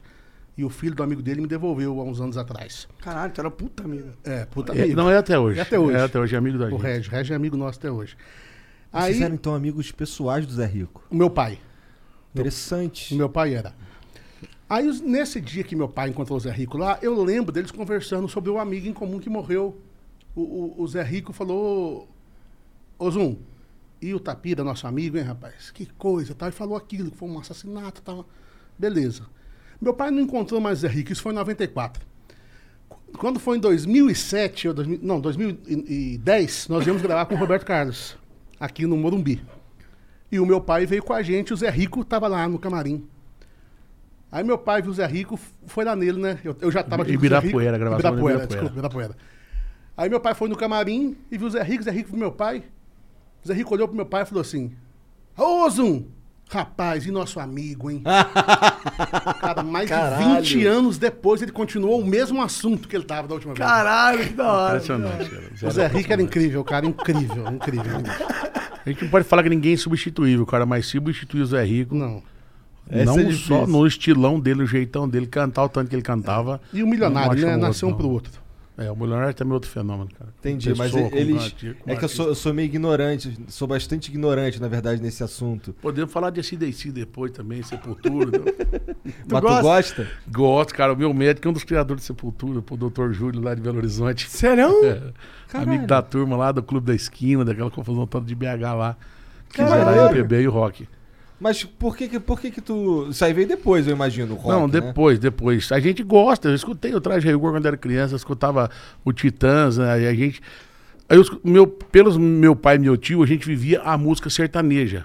Mas a gente era da escola também. Então, na, na molecada daquela época, escutava isso. Então, por exemplo, o, tra- o disco do Traje a Rigor, nós vamos de sua praia, eu escutei 500 vezes aquele disco. Me emocionei o dia que eu fui no programa de televisão, encontrei com o Roger pessoalmente. Eu, eu falei, pô, cara, e os caras que eu escutei na infância, bicho. Digão, pô, muito massa. Assim, mano. O que, que é isso aí que chegou O aí? sanduíche agora deve ser o que nós tá vendo toda hora na tela Se ali, é do bicho. Olha pra iFood, você é ver, cara. Porra, ô, aí sim. Ah, não, é mais coxinha. Mais coxinha? Caralho. Essa eu não provei ainda. Essa eu não Eu vou experimentar essa coxinha, velho. Cara, vocês são muito generosos. Muito obrigado. Tu também, é, tu também é o cara da coxinha, Fabiano? Como que não é? Apaixonado com isso aqui, bicho, você é doido. Mas tu. Você, Pô, essa daí é mais graduada, né, ué? Porra, essa aí é. É dois em um essa daí em relação a isso aqui, ó. Tá parecendo mato de mandioca, isso aí é? Massa de mandioca. não acredito. Co- não conhece olhando, ó, pra você ver. Caralho, cara. Caralho. Porra, você, você é um gordo de respeito mesmo. Pô, bonito aí pra você ver, cara. Bonito, ó. Olha em relação à outra aí. Se você olhar, você vai ver que é diferente. É ó. verdade. verdade, Essa, essa daí não é ruim, não, mas essa daqui, Não, por ser massa de mandioca, é boa. Deve ser melhor. Eu vou experimentar por questão de educação. Já que você perguntou se o Fabiano gosta de jogo, Ah. pode contar um caso rapidinho? Claro, Não, cara. não pode, não. Pode não. Eu não quero. A gente morava no terceiro, terceiro andar de um prédio, né? E era escada. Era foi no prédio que meu pai tomou o videogame nosso que ele tava batendo na gente. Não... Umas 9h40 da noite, chegou um cara, bateu na porta da minha casa. Naquela época, interior, garimpo. Meu pai já pegou a pistola, foi lá na porta. Assim, o que era? O cara de baixo. Fábio, vai lá ver o que, que é. Fábio, outro manda no meio. Fábio foi lá. Não, o cara quer falar com o Fabiano. Fabiano, não, que eu. Sabe o que eu fiz? Eu passei lá esses dias, eu comprei lá, peguei no Durex, um negócio lá, e acabei não pagando tal, eu vou descer pagando. Meu pai ficou muito puto. Pra mim que você compra fiado, não fala nada tal. Deu tipo 10 reais pra ele. Desce lá e paga. Aí ele foi, né? Na hora que ele tava indo, meu pai chamou eu e falou assim, vai junto pra ver o que que é. Hora que nós descemos o primeiro lance de escada, o Fabiano já parou, ajoelhou falou, pelo amor de Deus, vocês não contam pro pai o que que é não, tal. Nós descemos, fomos lá no cara. O Fabiano estava devendo no bar. Caralho. 70 fichas de fliperama, 26 coxinhas e 14 Coca-Cola. Era, era, era, era uma gostava ficha, duas coxinhas e uma coca. Era uma ficha, duas coxinhas e uma coca. O que, que tu jogava no flip? Vai viralizar, vai viralizar essa conversa. Pra que isso, velho? Tu lembra jogava qual que flip, era o jogo? Aí nós fomos pagar a conta Ah, dele. debaixo da minha casa, Tipo, ele ficou com uns 10 Pô, reais, ficou- assim, tipo, na época, só que a conta tava uns 58, sabe? Aí ele deu pro cara, prometa, amanhã eu volto aqui e pago tudo pro senhor, o senhor pode confiar em mim. E aí, pagou? Eu paguei, mas ele perdeu o cliente também. Tá certo. Perdeu. Ah, bicho, eu não pedi nada, ele que ofereceu. Paga, paga depois. Eu, moleque, ué, você já viu, né? Pô, paga depois, fudeu, pô. Paga Aí depois é eu- tipo dinheiro grátis. Pô, na, na porta da minha casa, bicho. eu- era o boteca aqui, a escada que subia era do lado aí. Tu lembra qual jogo que era? Não lembra. Não lembro, cara. Eu acho que era do Street Fighter. Eu acho que é Street Aí Fighter. o Igor vai te desafiar. Aqueles, é, River Raid, aquelas coisas que tinham mesmo no Atari, sabe? Frat Billy, essas coisas assim. O que, que tu faz de hobby? Cara, minha paixão é, é o agro, né? Fazenda, é rodar. Hobby é gado. E aí é pescar, viajar, restaurante. um- Todos que eu posso eu vou conhecer e adoro experimentar Fala novas uns bons aí. culinárias. O melhor restaurante do Brasil, na sua opinião. Pode Cara, do Brasil, bom, na minha opinião, de tantos lugares que eu já comia, esse estádio de Michelin já fui em, alguns, mas pra mim chama-se Chapuri, em Belo Horizonte, Minas Gerais. Chapuri. Chapuri. O que, que vende lá? Lá é comida mineira, mas de verdade. Frango caipira, leitoa caipira, é, bolinho de mandioca com queijo, linguiça caipira. É só o fenômeno. Carré de, de, carré de porco com, com, com melado de cana. Nossa, Eu sou alucinado com essa comida. Agora, é claro que você vai em São Paulo, tem tantos outros restaurantes bons, né? Lá Tambuí tem um famosão, é, tem os restaurantes japoneses que eu adoro. Então, assim, eu sou um cara que adoro viajar. Quando eu tô viajando, eu fui pra, pra França, né? O Louvre. O Museu, Museu do Louvre na França, né? sim. Eu passei, a gente foi. É loucura, a gente fazer uma turnê, fizemos é, é, Milão. Primeiro a artista sertaneja ia cantar em Milão num festival chamado Latino-Americano, foi, foi a gente. Depois a gente foi pra Inglaterra fazer o Brazilian Day, no lugar onde o Michael Jackson fazia o primeiro show da volta dele e ele acabou partindo e não fez. E domingo a gente foi pra Portugal. A gente não conhecia lugar nenhum, a gente conhecia eh, o lugar que a gente cantou ali, nunca tinha ido pra lá. Em vez de curtir lá, nós fomos para lá na França, fomos pra ir pra Paris. Eu passei na porta do Louvre, lembro que eu tirei uma foto, nem tem ela mais. Pô, todo mundo vai curtir, ver o Louvre. E eu fui lá e depois vazei pros caralho. restaurantes. Tomava café nenhum, tomava café nenhum, jantava no outro, almoçava no outro, lanche no outro. E a maneira a comida lá, lá, lá na Em França? Paris? Porque dizem que é uma merda. Cara, então, como eu era muito minha eh, primeira viagem ainda pra. pra eu tinha feito nos Estados Unidos, depois eu fui pra lá, eu não conhecia nada, era muito cruzão de tudo. Aí eu fui comer o que, né, pizza. Aí eu fui comer um, um arroz, um negócio assim, né? E eu lembro que na, na Inglaterra, eu cheguei do, do festival, o festival lá é de dia. Olhei o cardápio e falei, bicho do céu, e eu não falo inglês. Meu inglês a gente vai, vai aprendendo a se virar, você aí relaxa em estudar. aí eu falei, olhei o cardápio e falei, rapaz do céu, o que que vai agora? OMG. Your BFF's birthday is here and you don't know what to get her? No worries. 1 800flowers.com has you covered. 1 800 Flowers is the ultimate birthday gifting destination for those who know it's not about giving a gift, it's about giving the gift. Make every birthday brighter with exclusive offers and great values on gorgeous bouquets and arrangements. To order today, visit 1-800-Flowers.com slash tune in. That's 1-800-Flowers.com slash tune in. Pensando, passou um prato. Achei a coisa mais linda do mundo. A única coisa que eu, please, chamei o garçom, você falou, ó, That one. for me. e pedi um pra ele que era um ossobuco. Com tipo um purê de batata em volta, mas um negócio surreal de bom. Não tem cabimento aquilo, não. Eu não sei o que, que Purê é um de ossobuco. batata é muito bom. O sobuco é o joelho do boi. Ah, Isso, tem aquela carne em volta ali. E o tutano um no meio. fenômeno aquilo, um fenômeno. Quando a gente foi a primeira vez à Itália, uma pessoa nos recomendou aqui no Brasil. Falou, vai no restaurante tal, vocês vão pedir é, um, um, um, um tagliarine ala não sei o que lá. Mas escreveu pra gente, não tô, não tô um roteirinho turístico. A la putanisca. É, deve ser isso mesmo. Aí nós fomos chegando no, tal restaurante lá, pedimos esse prato, né? É, Cada um pediu o seu, mas quase mundo pediu esse. Aí chegaram os pratos, a gente comendo, a gente comendo, o Fabiano não comia. Aí eu, vai, Fabiano, não, não vai comer não? Ele falou, não, macarrão como em casa, eu quero comer o tacarinho que ela falou aí. Eita, pô. Eu não Errou! sabia que era macarrão também. Que talarina, Fui cara. lá em Milão, velho. Mas tu acabou comendo macarrão? Pô, aí me explicaram o que que era, né? Pô, a massa veio da Itália e não sei o quê. Então, tudo que você come lá no Brasil hoje, a origem tá aqui. Falei, ah, então vai, eu não ia ficar com fome, né? É, dizem que os ingredientes lá, lá, lá, lá A massa italiana é assim, superior à da- a farinha italiana é incrível, assim. Cara, diz que o, diz que o- eu- o trigo lá é diferente, é um trigo especial, É. o pão é diferente. Realmente, assim, é maravilhoso. Onde eu comi, achei uma delícia. Então, do mundo é Paris? O melhor lugar do mundo pra Ah, comer? não, não. Pra comer? Não. é o Brasil, não. cara. É o Brasil. É o discutível. É, é o Brasil Eu que também tem acho. tudo Eu que tem lá, mas lá não tem o que tem aqui. Ó, Essa é a realidade. O Brasil, os Estados Unidos, eu gosto muito, porém, só tem uma coisa. Eu, eu que já estive em Nova York por um tempo, sem ser como turista, peguei, o- vi o time das pessoas lá. Só tem uma coisa que eu invejo eles: segurança pública, Ah, sim. né? Mas restaurante, meu amigo, São Paulo tá muito à frente, porque São Paulo, a gente sai daqui agora, a gente come no italiano, a gente come no japonês, a gente come no francês, De alta performance. Nova York, 11h30, você não come mais. Sério? Você vai é naqueles carrinho dos, dos indianos, ou comer uns, um Hot outro cachorro dog. quente. É, não tem. Então, o Brasil, assim. Só que a diferença é que lá você pode sair com seu relógio, com a sua carteira, duas da manhã. Eu, eu fazia muito isso, ia comprar sanduíche, saía do hotel de relógio, de carteira tal, numa boa.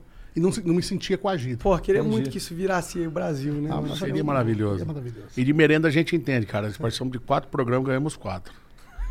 Participamos dois duelos de mãe. Nossa mãe cozinhando e a gente ajudando, a gente ganhou. Depois participamos do programa da Eliana, ganhei outra vez.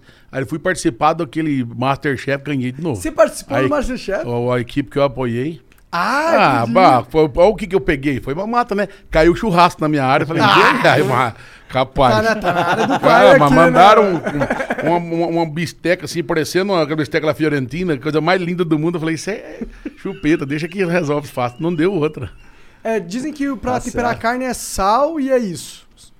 Tem outro- alguns, alguns lugares, cada um tempera de um jeito, mas o, no- o meu gosto, sal grosso e pronto. Não tem muito segredo. Não tem muito segredo. Não.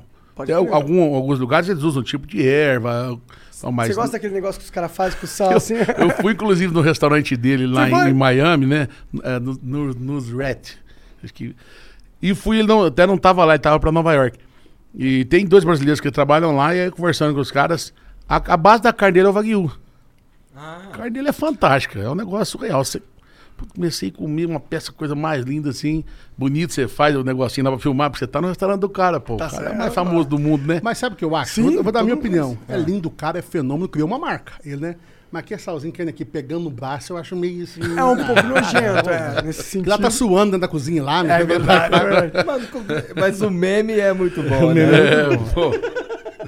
Verdade, Tu né? prepara assim também na tua casa? Tu- Não, não, não. Vocês já foram pro Ah. Japão, não?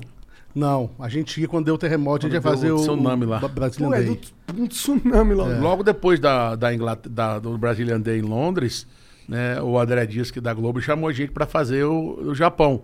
Mas daí veio o tsunami, foi quando deu aquela confusão e Pode parou crer. o país. Parou Ah, tudo. tenho vontade de ir, cara. Japão e China são lugares. O Japão dizem que tem o melhor Yagyu do mundo, né? É, É a origem, sem né? Porque é de lá, né? Só que os caras lá comem assim, porque eu já vi no YouTube, não conheço, mas eu já vi no, no YouTube.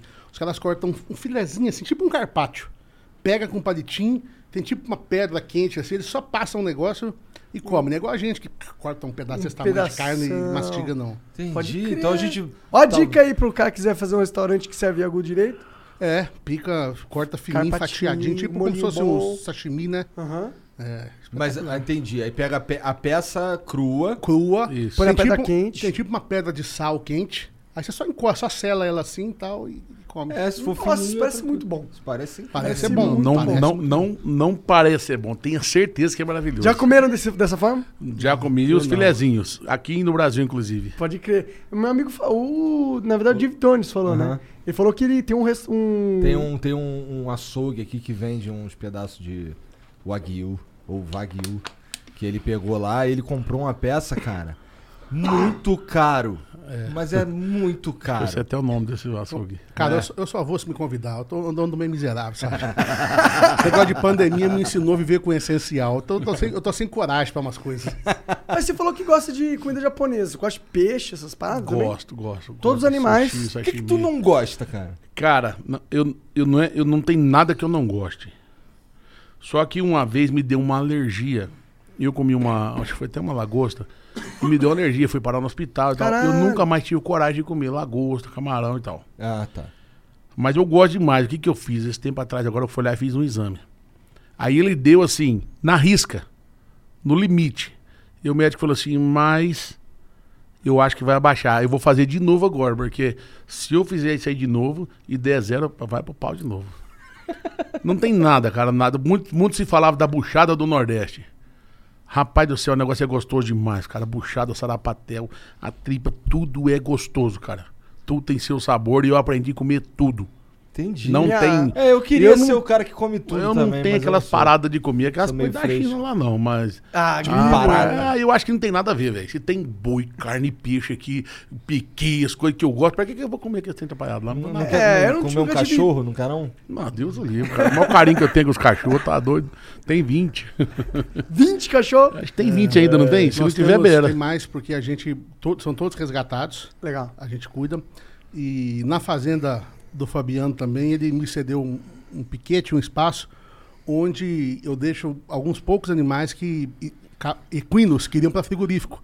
Ou então burro, mula, que trabalhou a vida inteira puxando carroça e as pessoas têm o costume de vender para frigorífico.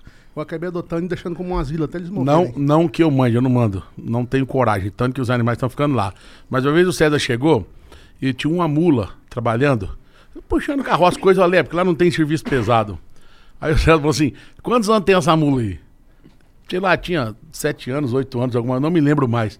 Ele virou pro gerente da fazenda e falou assim: a partir da manhã ela tá aposentada. Trabalha mais não. Aí falou assim: ah, não, então eu vou vender. Ela falou: não, você vai largar ela aí no pasto, tomar conta dela, deixa ela aí. Deixa ela comendo, vivendo. Então todo animal que, tipo assim, equino, é, muares, Mas sabe o que eu separa, fiz? não vende nem é nada, eu ela testei, fica lá até É que partir. eu testei um, aí o Fabiano não reclamou. Aí eu coloquei mais um. Aí tinha uns, uns dois cavalos em Belo Horizonte que o cara ia vender também pra. Eu pus no caminhão, mandei pra lá, ele não falou nada. Eu fui deixando, vou ver até, até onde vai sair. Quanto cabe na Aí quando eu vou lá, eu falo pros funcionários deles, veterinários, eu falo, gente, dá uma, uma sondadinha de vez em quando, vê se os bichinhos estão precisando de alguma coisa. Separa um pouco da ração que ele compra aí, que é mais cara, joga lá pros esses bichos. você pega pego pelos bichinhos? Cara, eu acho que a gente, é uma contribuição que eu tô fazendo, sabe? É aquilo nós falamos no começo, né? Que eu tô fazendo pro, pro universo, pra natureza, eu tô contribuindo dessa forma. E outra, a gente tá respeitando quem serviu a gente. Né? A mula, o cavalo, eles serviram a gente. Então a gente tem que respeitar. Uma Você mula chegou vive na idade, cara, é relativo 30, demais. 30, 32 eu, anos, Eu tenho, 32. eu tenho um animal lá de mais de 20 anos de idade. Não se anda mais. A minha filha, de 7 anos de idade, é que anda nele, que pesa, sei lá, acho que a Julinha dá uns 30, 30 quilos. quilos. Ela que monta nele. O cavalo é um doce, ela anda nele a fazenda inteirinha. Pode largar sozinha com 7 anos de idade. Caralho. Então esse cavalo não, usa, não se usa mais para o serviço. Mas é um exclusivamente de isso. confiança. Confia sua Com- filha não, lá. foda você ter ideia, de 7 anos eu solto ela em cima. Por quê? Esse cavalo tá com a gente há mais de 10 anos. E agora ele tá aposentado, fica solto no pasto. De vez em quando ela vai lá dar uma voltinha nele. É para isso que serve. A gente tem que respeitar, igual o animal que a gente vai bater. Eu falei no começo. A gente tem que respeitar. Não é porque você vai bater ele que você a trata de igual. Não, pelo contrário. Você vive, você vive na fazenda? Não.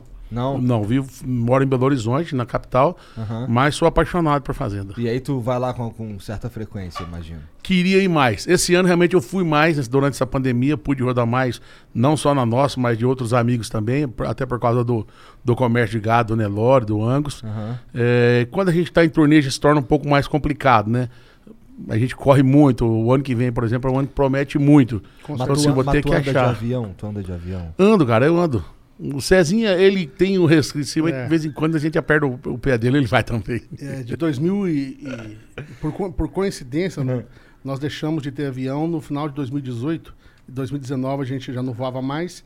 2020 já começou a pandemia, já não precisou mais ter. Entendi. Então, pra mim é um alívio, é um conforto. É, o, o Fabiano, Eu sou ele apa- quer voltar com o avião pra, pra, pra turnê, que ano que vem, tá- ano que vem já está estourado de shows. Graças a Deus. Porra, graças a Deus. Eu não quero, porque ele vai de avião particular. Eu vou de carro e paga metade da conta dele, né? Ele paga metade da minha. Querendo Então- ir na noite, tem que pagar. É a logística. Então, tá achando ruim demais esse negócio aí. Mas eu sou apaixonado com estrada. É? Meu carro Não, tá pô, mas com- o ônibus de vocês é muito É foda. muito- Ah, não, aí eu outra Porra. mas a gente vai de carro.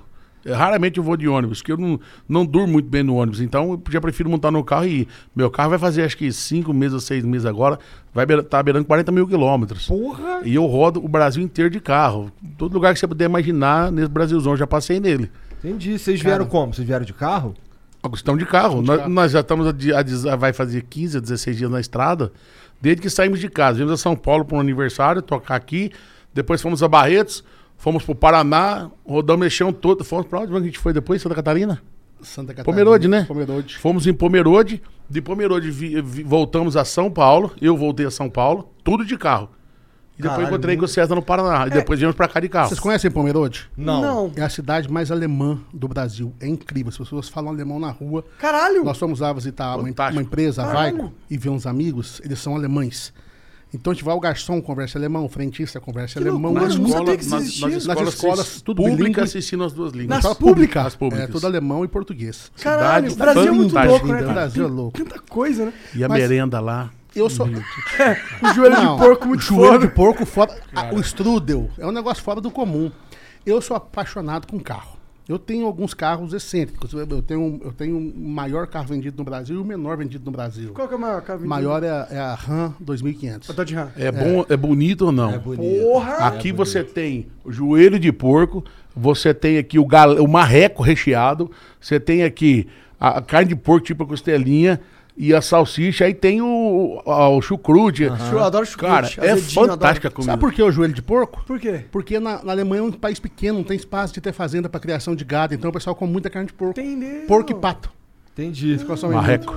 Marreco, né? Parreco. Então- Bom, eu tava dizendo, desculpa, dos Não, carros. não. É, e eu, cara, mas eu, eu preciso, eu preciso perder. Qual que é o menor carro, porra? O menor que vende no Brasil é o Smart, mas eu trouxe da França o Twizy agora. Que é Já chegou pra mim, que é menor que o Smart. É o segundo já, seu, O né? segundo, eu tenho dois. Mas Só cabe, ele, só cabe ele dentro, ele arrumou Não, dois. o Monark fica enchendo meu saco porque eu tenho dois carros, cara. Não, dois. Eu tenho dois. Uhum. Dois carros. Aham. No meu nome tem mais, mas, mas, mas meu é só dois, né, Jean? Lá, o Jean confirma. Mas eu preciso perder o amor, eu sou muito apegado. Os- quem viaja comigo, cara, tem regra. Eu coloquei lá cinco regras que são assim: limpa os pés pra entrar no carro. Boa. Passou o álcool em gel na mão, espera secar pra pegar no volante. Tá. É, higieniza o volante antes de pegar. É, desceu do carro pra ir no banheiro, posto, tira o lixo de dentro. Eu sou enjoado. Você é tipo eu o Igor, chato, então, né? velho. Você é igual o eu Igor. também Você é sou. Não, não gosto de carro Quando bagunçado. quando a gente começou a ganhar dinheiro, aí eu comprei uma caminhonete, o Cezinho e tal. Aí o César comprou um carro, chamava 300C. Hum. Você lembra desse carro, da É. Chrysler? Coisa mais linda do mundo. Era V8. Só um comentário. Só um, Fantástico. Só um comentário antes de você concluir, porque vai- faz sentido essa história. No meu carro, é proibido tirar plástico quando ele chega da loja. Então fica lá até cair sozinho. Plástico do. Ele é desses, né? Tipo, tem uns amigos meus que monitoram, Não, você não esse- pode tirar a película do monitor. Não, eu também não. Meu, meu, meu MacBook é 2013, tem película ainda. E aí, velho, o Cezinha acorda mais tarde que eu. E eu acordei cedo, vi o carro dele, achei aquele fantástico, já levei, mas arranquei os plásticos tudo. Do banco, da tela, arranquei de tudo. Rapaz, quando esse moleque acordou, Nossa, deve ter ficado muito puto. eu, ó. Mas tu arrancou de sacanagem, Na sabia? primeira Não, palavrão que eu escutei lá de dentro. Ele não arrancou Não de foi, sacanagem. cara, natural. É natural, porque se você arranca essa porra, meu. É, arranca o plástico do volante, plástico do banco, plástico. Que é meio Agora, feio, né? bicho, eu fui perdoando, eu fui olhando aquilo, sentindo não tem plástico do banco, banco. Hora que eu olhei pro display, cara, que tinha arrancado a película do display, eu falei, ah, não, velho. Desgostei do carro. Desgostei. Tinha um amigo, Vendeu o tinha- carro. Tinha, um amigo meu passeando lá em casa. Eu falei, compra esse carro, Euler. Ele falou, não tem dinheiro. Ele falou, "Qu- quanto você pode pagar? Eu falei, ele falou, eu, eu falei, quanto você pode pagar? Ele, daqui um ano. Eu falei, então pode levar embora. Quero mais não. Eu quero um com plástico todo. Eu quero todo cheio de plástico. Ó, galera, se der presente pro César, já tá ligado. Tem né? que dar inteirinho. Se a gente der o, Não a garrafa tira da de hidromel, ele vai manter o Tem que lacre. ser lacrada. Se tivesse lacrada, não vale. Ele vai furar embaixo pra beber pra não estragar o lacre. Não, mas é só com carro que eu tenho essa chatura. Eu também sou meio neurótico É. com meus carros, cara. Também sou. Porque, porra, eu tô. eu- ele é mó cuidadinho, pô. Vai entrar Nossa, um ele cara. enche muito meu saco, ele dá várias broncas. Né, tá jogando cinza no meu carro aí, caralho, para de fumar. Ele deixa fumar dentro do carro, você tem que agradecer. Porque já é um privilégio muito grande fumar do carro. Não, ele fica puto. Teve um dia que ele falou assim: Porra, abre aí que eu vou descer, porra. Vou de Uber. Não, não, não, não foi por causa disso. Foi por causa de quê? Porque você não queria deixar eu abrir o vidro. Mas o vidro tava liberado. Não tava, não, é, foi exatamente por causa do vidro. E é justamente ajudar você a tirar a cinza do carro. Entendi. Ah, eu falei que tu não ia abrir? É. Eu sou muito otário também. Cara, de Uber, parece que eu tô com meu pai. Caralho. Já é, Pô, eu tô querendo tirar a cinza do carro dele, não vou abrir, não. Mas isso vai, de cada um, velho. Vai de cada um esse zelo com o carro. Fabiano não um. liga. Ele pega o Eu carro e não. assim, põe pra torar. Eu, se eu tiver num carro de um milhão e num carro de 10 mil, o que eu tiver que fazer, eu vou fazer. A diferença é que no de 10 mil tu não cabe, porque ele cabe, é pequeno. claro que cabe. Porra. Mas eu digo porque, tipo assim, vou pra fazenda. Aham. Aí vou andar. Eu tinha uma Land Rover, por exemplo, eu ia pra fazenda rodar. Pô, mas eu carro, cara, pô, mas eu vou a pé. Porra, não, Não, é? eu ia nela pra qualquer lugar. Não tinha esse Mas a Land negócio. Rover é um puta carro também pra Sim, ir eu digo, pros eu, negócios, eu, né? eu digo por ser um carro caro, né? Os caras falam, não, não, eu não interessa um carro que eu tô. Hoje eu ando, numa, por exemplo, eu ando numa Trailblazer hoje. A terceira que eu tenho. Aonde tiver aqui com ela, eu vou, eu não tenho esse problema.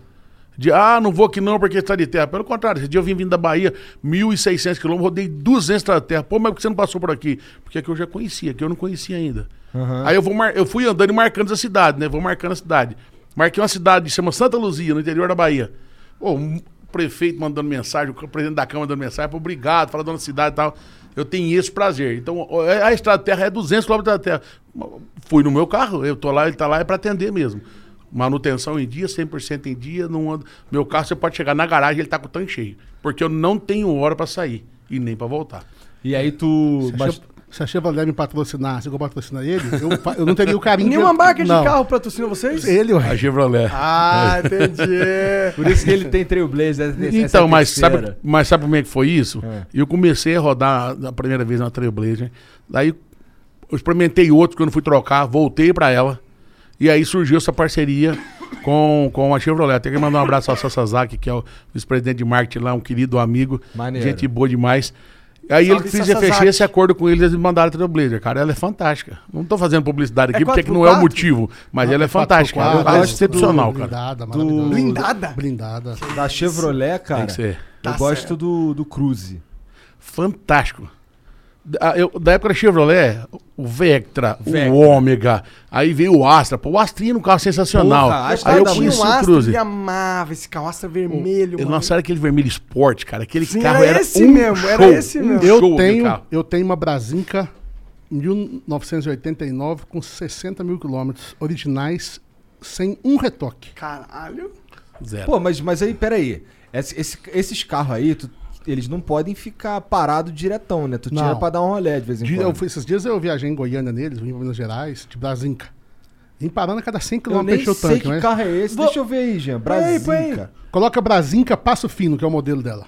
Caralho. Tu, tu tinha, eu lembro que você tinha pira com avião, não tinha? Tu não andava Tem, de Não, avião? é, então a gente falou ainda. sobre... Tu tem também? Não. É isso? Não, não tem não. É isso aí. Essa Olha ela aqui, aí. Igual essa aí, ó. Igualzinha essa aqui, idêntica. Caralho. Ah, da hora. Esse Se é muito carro eu- de apocalipse mesmo. Você é o único carro que tá funcionando no Ah, meio tem da... um Landau 79 com 50 e poucos mil quilômetros também. Tudo novo, né? Tudo novo. E perguntam, barco você não- gosta de carro velho? Odeio carro velho, eu gosto de carro antigo. É. Pô, ah, boa, boa, boa. é. Eu, o- o- eu peguei agora, ultimamente, um carro maneirinho, que é um carro que eu esperei 21 anos pra ter. Por quê? Porque eu Porque não queria... tinha dinheiro. É, é. É. Eu queria ter um carro envelopadão fosco, conversível, tá ligado? Caramba. Aí eu peguei uma Mercedes SLK 200 e ela é 2009. Só que ela tem 30, 37 mil rodadas. Eu compro. Não, foda-se. Você não compra, velho, porque ele não vende essa Não. porra. Ele envelopou, ficou E ela- bonito. e ele era feio, o carro era feio antes. Ele era prateado. Mas ficou Vou te bonitão. contar uma história de uma Mercedes. A gente foi pra Goiânia fazer divulgação, a gente tinha um show no dia, foi fazer divulgação numa, numa rádio. Chegamos lá, encontramos com um cara que é um mito, é um fenômeno, que a gente é apaixonado, que ele chama da Amado Batista. Aí o Amado conversando ali, o Amado falou assim: vai almoçar lá em casa hoje. Vamos almoçar na casa do Amado Batista. Que erro, né, cara? Chegamos lá naquele espetáculo, uma Mercedes, lembra da Mercedes que ele tinha? Eu tinha, tinha 17 mil quilômetros a Mercedes. Zero, cara. Zero Mercedes, é coisa que uma Mercedes. E antigona, não lembro o 90. ano. Mas ela era um negócio surreal, daquelas dois lugares. Fantástico. É, a minha é dessa daí. Primeiro, no primeiro lugar, ele não foi pro almoço.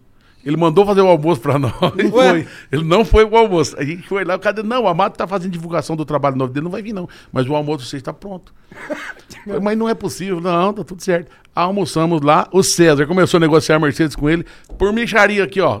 Mesquinharia demais, não comprou Mercedes. Depois, tadinho, pegou fogo na estrada com ele, Pegou né? fogo na porta do condomínio dele. E aí Porra! pegou fogo, perdeu a Mercedes, cara. Ainda bem que você não comprou, né? Livramento, pô, Vai ia que você tava perder. dentro. né? Com certeza. Não, e Mas vai a perder o Mercedes era dinheiro e linda, queimar. cara, o- linda. Não faço seguro de carro antigo, né? É, né? Ah, é, né? Tem isso. Tá? Pois é, pra fazer o seguro. O seguro desse meu carro foi maior Foi uma trabalheira. trabalheira, é. É. Nossa, mas essa LK é maravilhosa, cara. Eu sou apaixonado. Tu tem alguma? Não tem. Porra. Posso passar a ter.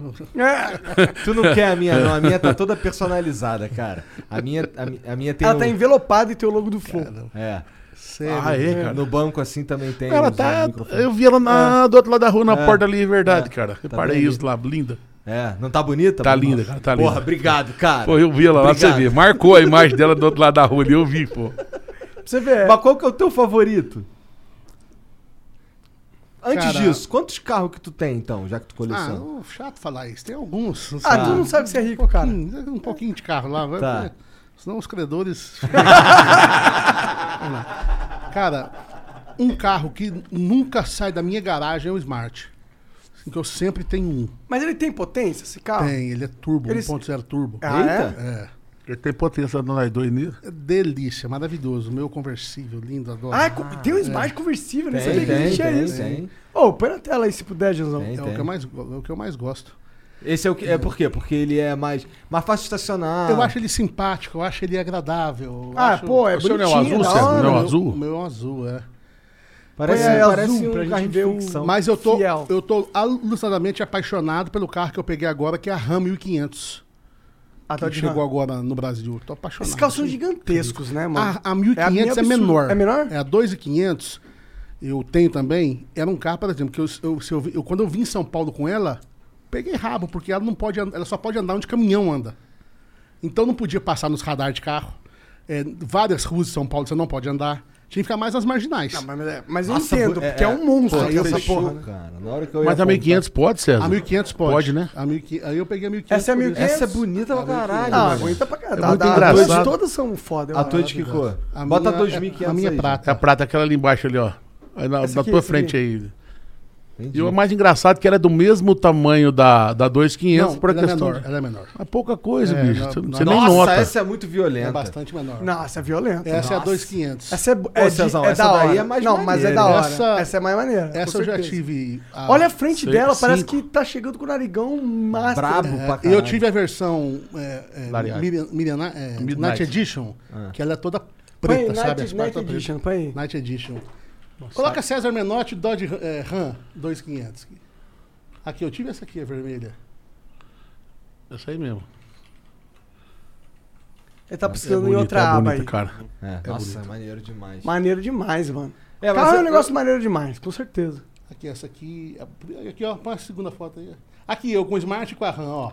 Nossa, Ai, ó, o, o máximo e o mínimo. caralho. É muito grande essa porra. É mano. muito grande, mano. Eu acho que o Smart cabe na carroceria dela. Ah, cabe fácil. Só não cabe porque elas vêm com Rambox agora. Aí, Ah, se verdade. fosse normal. O que, que é Rambox? Aqui o Twizy. Rambox são um- uma- uns bagageiros laterais que ela tem. Ah, Abre esse pra guardar tweet aí, deixa eu ver. Nossa, essa- esse, Esse daí é é o o menor Twizy. de todos. Ele é né? quase o tamanho do Twizy, se reparar. Esse daí, esse é só um lugar, esse carro? Ô, gente, deixa eu avisar o pessoal que tá assistindo, meus credores, isso é tudo financiado. Tá ok? Eu tô devendo tudo. Se quiser pegar o carro, tem que levar meu carnê junto também. Mano, você tem uma mina de ouro. Acho que você não pode. Já era, já, eu acho. Esse carro aí só cabe tudo dentro? Não, ele é igual moto, cabe um na frente e um atrás. Entendi. Caralho, interessante. Eu nunca tinha visto esse carro, primeira vez. Esse E da- monociclo, vocês não piram, não? Nem Não, sabe não. o que, que é. Ô, põe o S20 Eagle aí pra eles verem. Caralho. Monociclo. Eu sou louco pra ter um triciclo, só que no Brasil não achei um legal ainda. Sério, O- o triciclo é muito massa, mano. Eu- Nos Estados Unidos tem uns Minha, barra minha, minha, a- o tio da minha Ó, esse é o esposa. monociclo, mano. Ah, isso é massa Ah, demais. Não, isso aí não, você joga a gente no chão facinho que- demais. Você tá. Deixa eu te contar. Eu e o Fábio compramos uma, uma- Não era um monociclo, mas era uma lambretinha. Pode crer, tô é, ligado. dessas elétricas, Tô né? ligado. Aí chegamos, carregamos, ah, aquela diversão, bora andar, bora andar, andar. Aí o Fábio andou, não, não mexia e tal. Aí eu andei, essa, essa porcaria tá estragada. Vamos ligar pro fabricante. Ah, Liga, eles são obrigados a falar pra gente o que tá dando aqui. Eles são obrigados. Ligamos, a moça fez isso, fez isso, fez aquilo, fez aquilo, fiz tudo, não fiz tudo, ela não anda, a gente senta não anda. A moça, quantos quilos vocês pesam? é por quê? Não, porque ela carrega até 70 quilos, tá aí no manual. Então, moça, então. Quanto vocês pesam? Não, Então- não querendo falar nada. Não, já, já bota o dobro aí de cara. Ó, esse aqui 148, é, cara. é 130 quilos. Ah, não, esse aí já, eu já encaro. Nossa, Só na maravilhoso. descida, né? Não, na subida. Cara, Vou até Não, pegar mas o nome. 130 quilos não, aguenta, King aguenta. Song não, aguenta, não toca.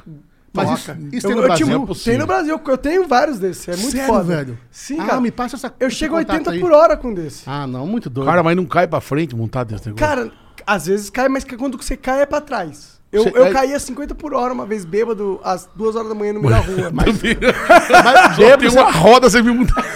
eu sou louco. Não é possível uma coisa dessa. Muito obrigado, Fabiano. é. eu Aí sou da, esse filho da puta e de dá tá vivo. trabalho. Tem sorte de tá vivo, pai. Não, eu vou eu mostrar um vídeo aqui. eu sou da filosofia do Jô Soares. Moto tem duas rodas. Foi feita pra cair. Um dia ela ganha. Sim, sim. Eu tenho mó cagaço de moto. Moto, monociclo, esse bagulho aí eu não ando não. Não, mas esse aqui eu fiquei interessado. Achei do. Ah, não, velho. Isso aqui é muito top. E a sensação de liberdade? Não, é cara? muito gostoso. Parece que você é um Superman, mano. Parece que você tá voando. É obrigado o capacete? Não, mas é, mas é, obrigado. É obrigado o capacete. Vira pra cá, vira pra cá um pouquinho. Cara, não tem lei. que- Mas pode andar no trânsito? Pode, eu ando. Cara, eu ultrapasso os carros. E qual que é a autonomia? 300 km, esse aí que eu tô andando. Você tá zoando, mano. Você vai- elétrico, 80 por Campinas hora. e volta. Elétrico? Você vai, É elétrico. mesmo, cara? Carrega em 8 Não, horas. Isso aqui eu tô te avisando. Acompanhe meu Instagram que daqui uma semana você vai me ver com. Da hora, eu te digo, eu te digo no lugar. Pode me indicar, manda um- uma DM pra mim. Da hora, é foda. É, é massa, É bicho. Eu massa, nunca tinha. Porque eu vi um que você anda de pé, né? Sim. Falei, é Que é capote, o não ce- acerta, que- que, você tem que equilibrar. Não, não, um que é só o que você coloca os pés. Mas é esse, é esse. Mas esse é senta nele aí, não? Dá pra sentar. Esse dá pra sentar. É porque tem um pelo que eu banquinho, vi tem um ali, parece- banquinho. tem um banquinho, então eu não tô tem. ficando doido. Não, não, tem um banquinho, mas é, é- o ideal é ir em De pé. pé. Mas é que se você quiser sentar, dá pra sentar nesse, que esse é o novo modelo, o mais no, é o mais tecnológico que Eu existe vi no que ele é mundo. maior, cara. O outro que eu vi é uns, é uns bem pequenininhos. Sim. Esse tem suspensão a mola, mano. Vou ter que vender um carro pra comprar ele também. Não, é 30 Não. mil esse aí. É, esse Não dá pra mais. financiar. O mais pica de todos custa Caramba. 30 pau, entendeu? Então, Esse é o assim, mais pica do o mundo. Monark tem um de 5, não é? Eu tenho um de 5, eu tenho um de 19, eu tenho 20 um de 26. Que é o que vai 80 por hora. É. Nossa, é muito 80 gostoso. por é hora, muito bicho. gostoso. É muito gostoso. Não, 80 é se tu esgarçar o Não, o bicho. máximo é 80. O máximo que eu cheguei foi 75. Porque andar 80, e o né? meu cu, assim, tava muito travado. Assim, muito travado. desse é 9 de julho, ele levanta a mão. Cara, se tiver um negócio ali, tu vai. Mas é, Tá mu- maluco. é a liberdade máxima, assim. É, não- é- nada é que massa, cara, descreva é o massa. Cristo. Ó, é, hoje, é, hoje é dia do gordo. Parabéns. Não ia falar parabéns pro Igor, parabéns, Fabiano. Ué, mas eu parabéns pra mim também. Parabéns pra mim também, aqui, ó. você não. aqui, ó. é, Você, você tá quase. É, já que é o dia do gordo, deixa eu fazer um pedido aqui, Manda. cara. Aham. Eu tô faltando um, um beijo numa pulga pra eu completar 2 milhões de seguidores no, Twi- no Instagram. Então, galera, me segue lá no Instagram, que se seguir, eu vou postar um nude andando com uma motoquinha. Caralho! Não vai. Ele quer, acabar, ele quer acabar com a carreira. Faz uma coisa dessa, acabou a carreira. Uma tanguinha, uma sainha Uma tanguinha, muito uma tanguinha. Vai, boa. Que vergonha. Tu Ô, curte rede social também, Fabiano? Curto demais a conta. É? Muito. Tô Só não sou Instagram? loprado igual o César. Tira as tiradas dele, eu não consegui, não. Mas gosto. Gosto do Instagram, o Twitter, acompanho você muito. mostra o seu dia a dia no Instagram? Muito pouco, cara. Muito pouco. Até a galera me cobra aí de mostrar um pouco mais. Às vezes eu vou guardando as fotos pra postar e acabo não postando. Mas adoro acompanhar. Como que é o teu, o teu dia a dia? Tu acorda, reunião da, da, do, do- da Fall is a season of gathering that brings us together with warmth and color. So, whether it's a birthday, anniversary, or a special event, celebrate your friends and family with a gorgeous bouquet from 1-800-Flowers.com. 1-800-Flowers makes it easy to find your reason and brighten someone's day with exclusive offers and great values on bouquets and arrangements. To order today, visit 1-800-Flowers.com slash tune in. That's 1-800-Flowers.com slash tune in. Da Então, cara, primeira coisa pela manhã, academia, né? Apesar de não parecer, eu vou na academia. Legal? Legal, Ah, vocês são fortes. É, a gente tem uma caixa boa, sabe? E depois da academia gosta de aí comer, acaba. né? Aí é foda. Mas eu fico, minha filha leva na escola, a esposa leva, vou pro escritório. Isso em Belo Horizonte.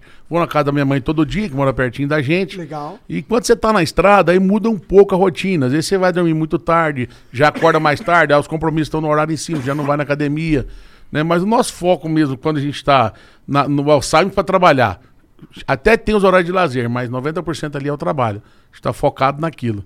Aí quando eu vou pescar, aí a gente posta, vai pra fazenda, posta, churrasco, pode ver, as últimas duas postagens ou três que eu fiz é tudo de comida. É a nossa principal coisa mesmo é música. É o que a gente tá procurando Bom, focar é o cada nosso vez ganha-pão mais. forte é a música. É tudo que a gente, tudo que a gente Duvido tem. que é o ganha-pão forte. foi é, porque até o negócio do gado, o negócio do ouro, tudo, a influência das- da música abriu portas pra Claro, gente. verdade. né? claro. Então tudo é a música.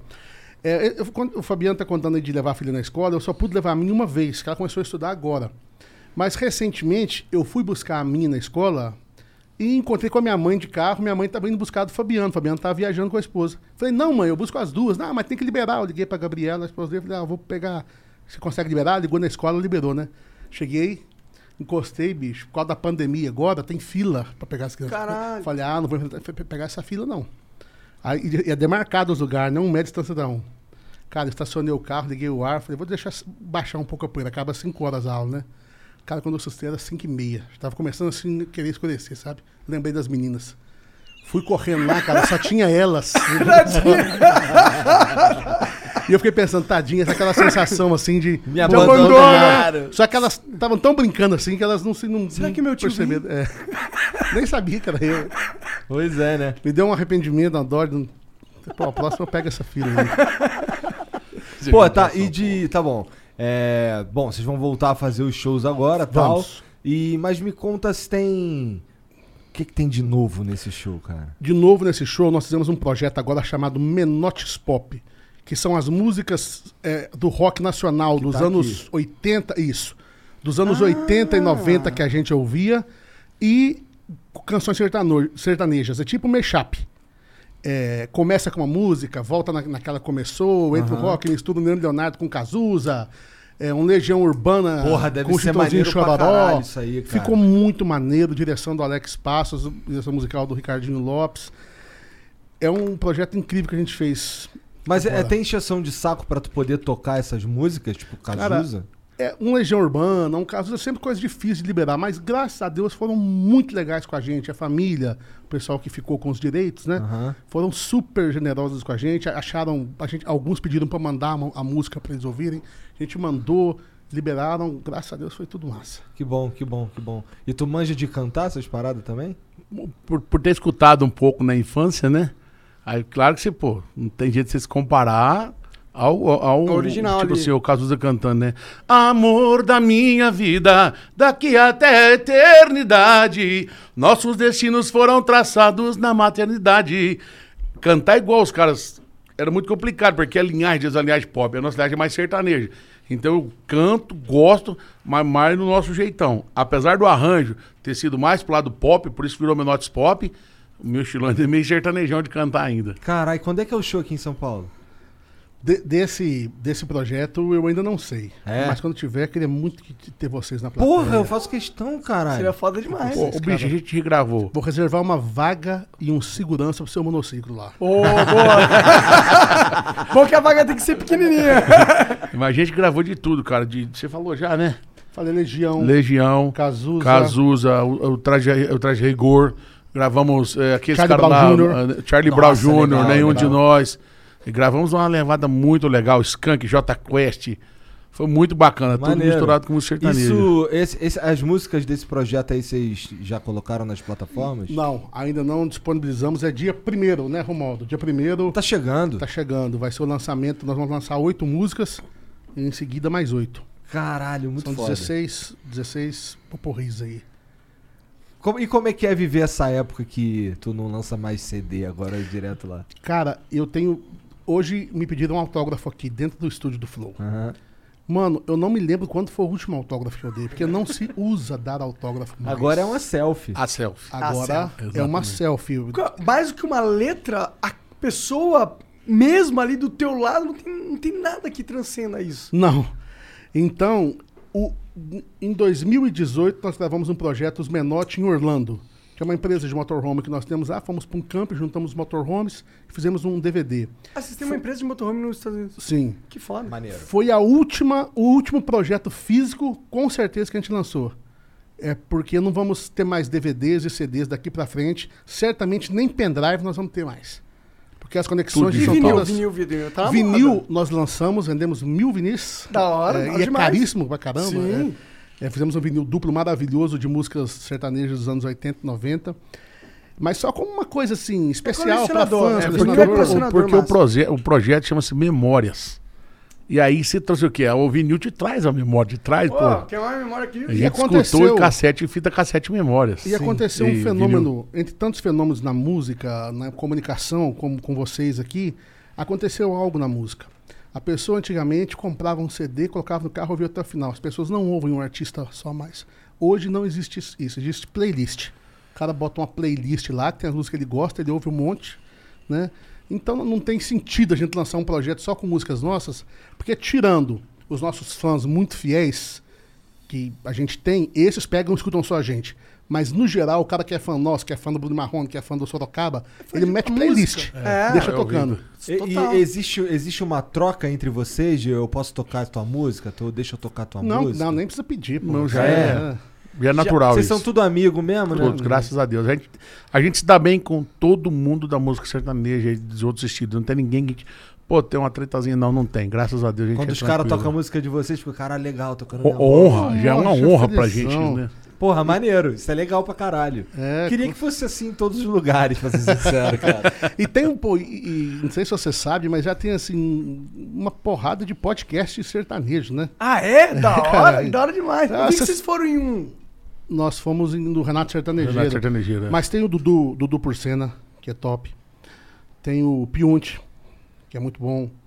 Ah, tem uma- o Conceito Sertanejo. Conceito Que sertanejo. fala só de música Só sertaneja. de música sertaneja. E é Então, muito importante que existam esses espaços, porque, por mais que o flow seja legal, aqui a gente não tem a oportunidade de trazer a essência do sertanejo máximo do que um fã poderia trazer de vocês. Ou- um fã ou- do sertanejo máximo. Aqui, ó, eu adoro vocês, eu acho sertanejo muito foda, mas eu não sou um cara que. Sei, Que, claro. curte, que, que vive o sertanejo, que escuta. E, portanto, um papo com um cara que vive essa parada vai ser Isso. muito diferente. Você não conhece, assim, nada do universo sertanejo? Cara, eu, eu conheço que, o que fica popular. não, eu vi mas vocês não, eu digo assim, caralho. das festas. Da, da- Não, eu não sou, eu sou Então vou fazer um netaço, convite pra netaço. vocês dois, então. O ano que vem, depois de dois anos, vai voltar a festa de Barretos.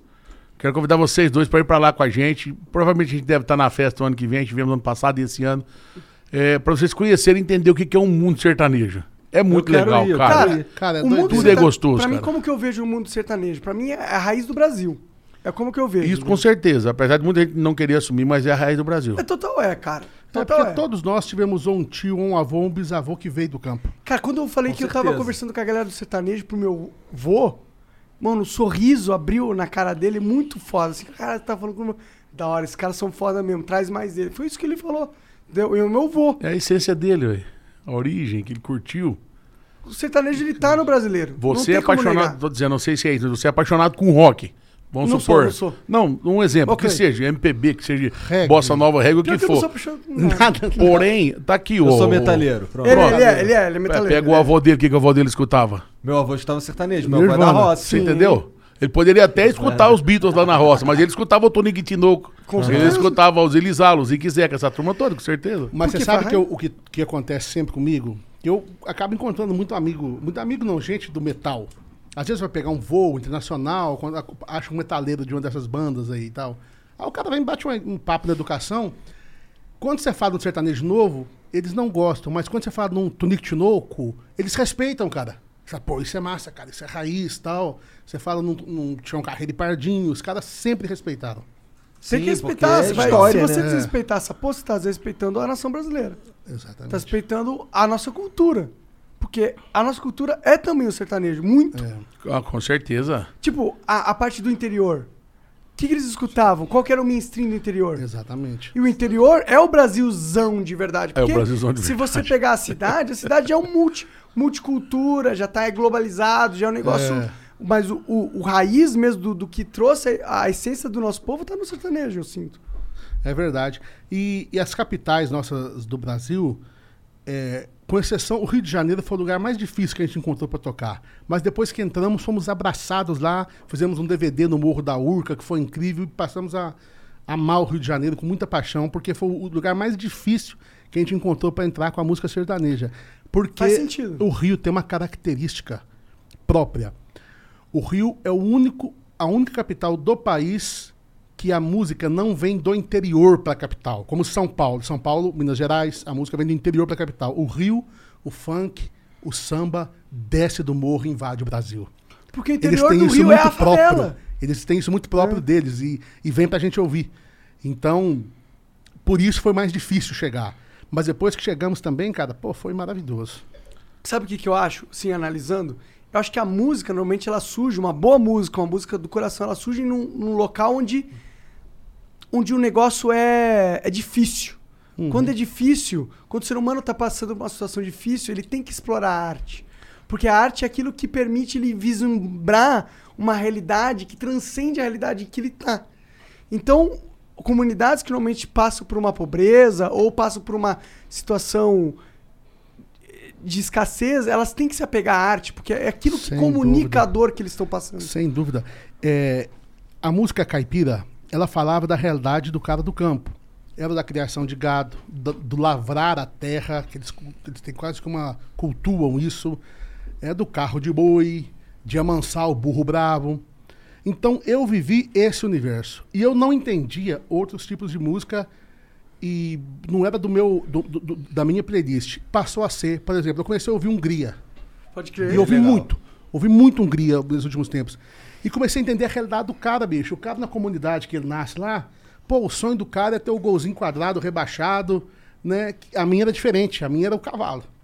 A minha era até a caminhonete. A dele é outra. Então ele tem uma verdade na música dele. Eu passei não só a entender a música dele, mas passei a entender a, a realidade que aquelas pessoas vivem, como elas crescem, o solta-pipa, o teu, os teus colegas ali em volta, dentro de casa. Eu passei a entender que nas nossas diferenças do Brasil, nós somos todos iguais, porque tudo o que permanece é o que tem origem.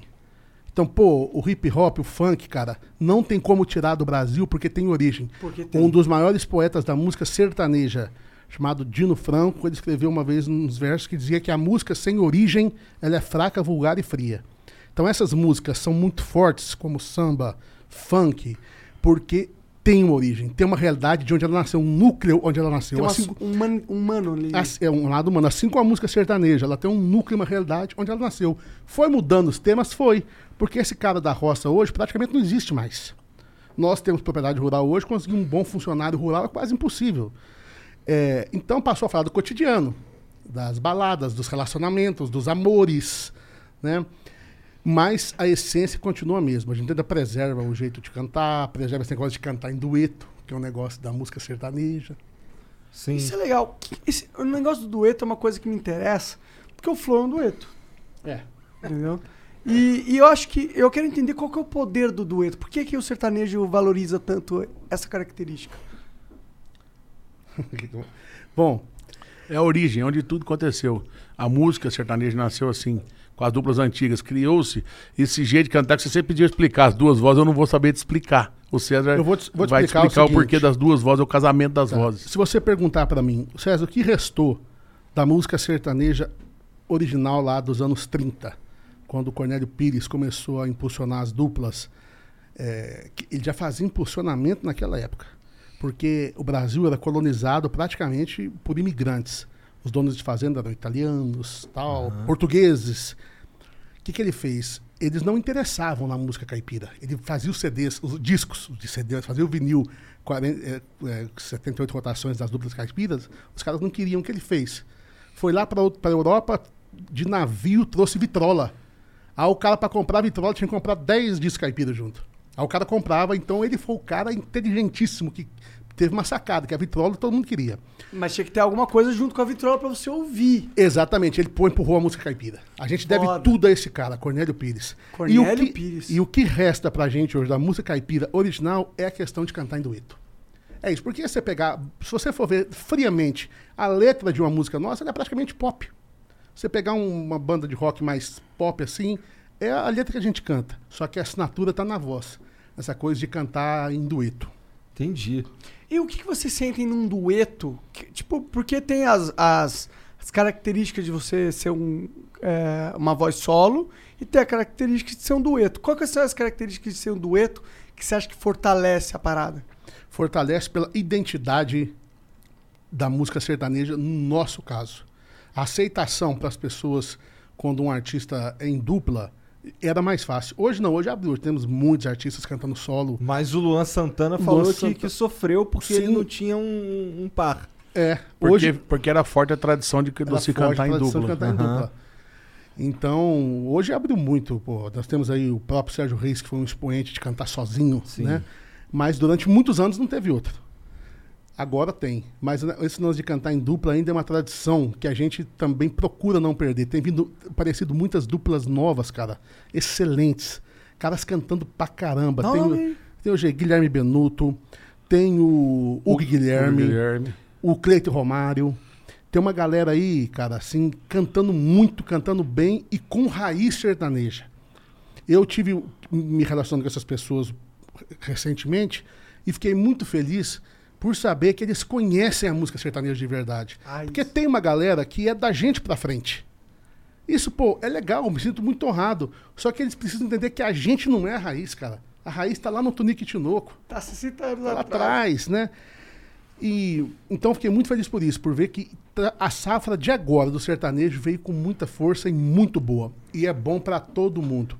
O segmento tem que abraçar. Eu já citei isso aqui, não sei se foi nesse podcast, que vamos supor que o meu colega, o cachê dele vai para 500 mil, eu posso pedir 300 no meu, eu não posso ficar com inveja daquilo, porque está fortalecendo o movimento todo. E quando a gente vai fazer um festival, todo mundo se abraça, cara. Pô, vamos botar o, o Mato Grosso e Matias, que tá aí nativa, que é raiz. Vamos colocar também o cara que tá chegando agora, pra galera conhecer e tal. E isso fortalece o nosso movimento todo. Isso Isso é muito é foda. É muito foda. É inteligente, é isso. Não é, só, al- não é só caridade, não. Não. é inteligência mesmo. Não, e é algo que a gente tenta replicar aqui na- no cenário de, de podcasts. E a gente gostaria que todos os podcasts que são referência hoje de replicar essa parada. De, ser, de abraçar a comunidade, de não repelir a porra tá- a parada, tá ligado? Exatamente. É que você não tá. Às vezes, às vezes o cara vai pensar, pô, eu tô é, matando um concorrente. Ele não tá matando um concorrente, ele tá matando um segmento. É. Né? Exato. Concordo 100% essa parada aí. Bora ler aqui umas mensagens, ver o que os Vou- caras mandaram pra então, gente. falando em mensagem, cara, chegou um aqui que eu achei interessante, sabe? Manda aí. Chama o Monark pra ir no curral tocar o gado. Eita. Imagina a lambança. É um, um veterinário, que é o Rodrigo Davi. E ele, pôs até- ele fez até uma postagem aqui, é o cowboy. Né? Cowboy Monark. Tocar a vaca é pra ver se, a vaca tá prenha, uma Ah, tudo vacina. bem, tudo bem. uma transferência Nesse caso, eu toco a mão, vaca. né? Nesse caso eu vou. Caralho, que viagem. O gado não eu já não sei chamaria, se- não. Eu não chamaria o Monark pra fazer essas paradas. pior aí, que eu já fui numas paradas assim. Eu não, fui- não cheguei a inseminar, mas eu vi tudo pertinho. Fui num negócio assim. Meu, meu, meu tio é veterinário. E, tipo, ele não é veterinário de cachorro, tá ligado? Cara, deixa eu fazer uma pergunta aqui. Vocês nunca gravaram um podcast fora daqui, da- de entrevista? Não. A gente fez uma vez num Ah, teatro. verdade. Pronto, Uma eu vou vez. convidar vocês pra uma hora vocês dizerem, a gente ir pro campo, gravar um podcast no campo, Vamos. andar a cavalo ir pra dentro do curral, Vamos, fazer vamos. churrasco, diferente do que vocês estão Será acostumados que eles aqui, mas topam- muito legal. Será que eles topam uma mesa da amargura? Não, não pode mais, nem pode mais a mesa da amargura. Que isso? É assim, sentar, ia sentar nós quatro numa mesa, colocar um, um, um hidromel, Boa. copinho pra cada um, e ia soltar um boi bravo. O último que sa- ficasse na mesa ganhava mil conto. Eu topo. Se não não, é nem saísse. de brincadeira. Tu não topa. Eu não, não é que eu não topo, não. Não pode mais. Não pode Não mais. pode mais, né? Nem isso, nem o futebol também não pode. É, O que, que é o futebol? Futebol era a turma jogando bola, eles sortavam um garrote bravo no meio. tá maluco. Tá maluco. Isso deve ser muito engraçado. Isso é tortura né? com os humanos, não Cara, com o boi. tá. Não, Já que estamos um aqui- boi- imagina um boi de 20 arroba, bicho. Você tá louco. maluco. Já que eu vi que vai ter um podcast aí de game de tabuleiro, Dá uma cabeçada que manda lá em Campinas, você tá louco. Deixa eu mandar um abraço aqui pro, pro meu amigo Márcio Mota, que é o rei da tecnologia e das invenções. E ele tá agora, depois de estar tá, tá milionário, então ele vai colocar dinheiro. Aí sim, é E vou te falar, há oito anos atrás estava carregando um notebook debaixo do braço, dando manutenção. Caralho. Gênio, gênio. Maneiro. E ele agora, que já não tem o que fazer, já aposentou, ele tá. Ele criou uma fábrica de customizar jogo de tabuleiro. Que E da então hora. você compra um Star Wars, mas você pode comprar uns kitzinhos pra customizar seu jogo, sabe? Ah, é do caramba, mano. Quanto será que Qual tá é o ganhando essa propaganda? Não? Nossa, nada, isso aqui é amizade. Eu, eu não, eu não até agora não já vi que não vai mas sobrar nada, que eu não tô nem mas tu é patrocinado pela Chevrolet.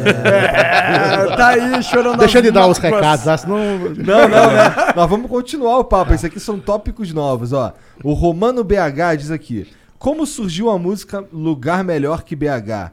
Mesmo sendo carioca e gostar de rock, a música ficou muito bonita e transcende o gosto musical. Ah, que legal, fico muito honrado. Essa música, a gente foi fazer um carnaval na, na cidade de Abaeté, Minas Gerais, e eu tava no hotel e escrevi essa letra rapidinho, fiz essa música pensando em homenagear, porque BH foi muito massa pra gente, sabe, cara? A gente, a gente chegou em BH na miséria total, passando todo tipo de humilhação e dificuldade que um ser humano pode passar, passar de despejo, de não ter comida, de ter. E Deus honrou a gente lá, crescemos. Então eu quis fazer uma música para homenagear uma cidade. Escrevi lugar Tanto que melhor que BH. ali, né? na- Fazenda BH. Da Fazenda É. BH. Entendi. O Mr. Pezão. Mr. Pezão manda aqui, ó. Sou muito fã desses dois, só queria entender qual a tara do César por carros pequenos. KKKKKK. Esse pezão é uma figura. Ah, eu gosto, cara. o cara gosta de carro pequeno. É pra valorizar, é pra valorizar o tamanho dele. É porque eu sou o filho, eu, sou o caçula, eu sou mais novo, só, meus brinquedos eram tudo que sobrava deles. Então eu falei, o dia que eu puder, eu vou ter os brinquedos que eu quero. Tá É, certo. agora pronto. Agora, meu né? brinquedo agora é, é uma, uma, um, um Um monociclo. Agora Vai é um ser um Você vai monociclo. curtir, você vai cara. curtir. Tô, foquei, tá na minha cabeça. O Maurício Jundiaí manda aqui, salve, salve família. Salve Igor e Monark, salve César e Fabiano. César, eu vi um vídeo seu com aquele cara dos lagos. Achei incrível lá o que vocês vão fazer lá no Hospital do Amor, em Barretos. Que causa nobre. Vocês vão fazer um show lá? Como faz pra ajudar esse projeto? projeto, é, o Hospital do Amor é a coisa mais incrível que nós já conhecemos. Porque eles cuidam 360. Por exemplo, eles perceberam, eles descobriram através de tudo, muita pesquisa, que a criança ficando próximo da família, a recuperação do câncer, é, a chance é muito maior. Caralho, da hora. Descobriram que o tratamento de câncer vai durar mais ou menos um ano e meio, e quando a mulher ficava sozinha, o pai longe, o casamento acabava.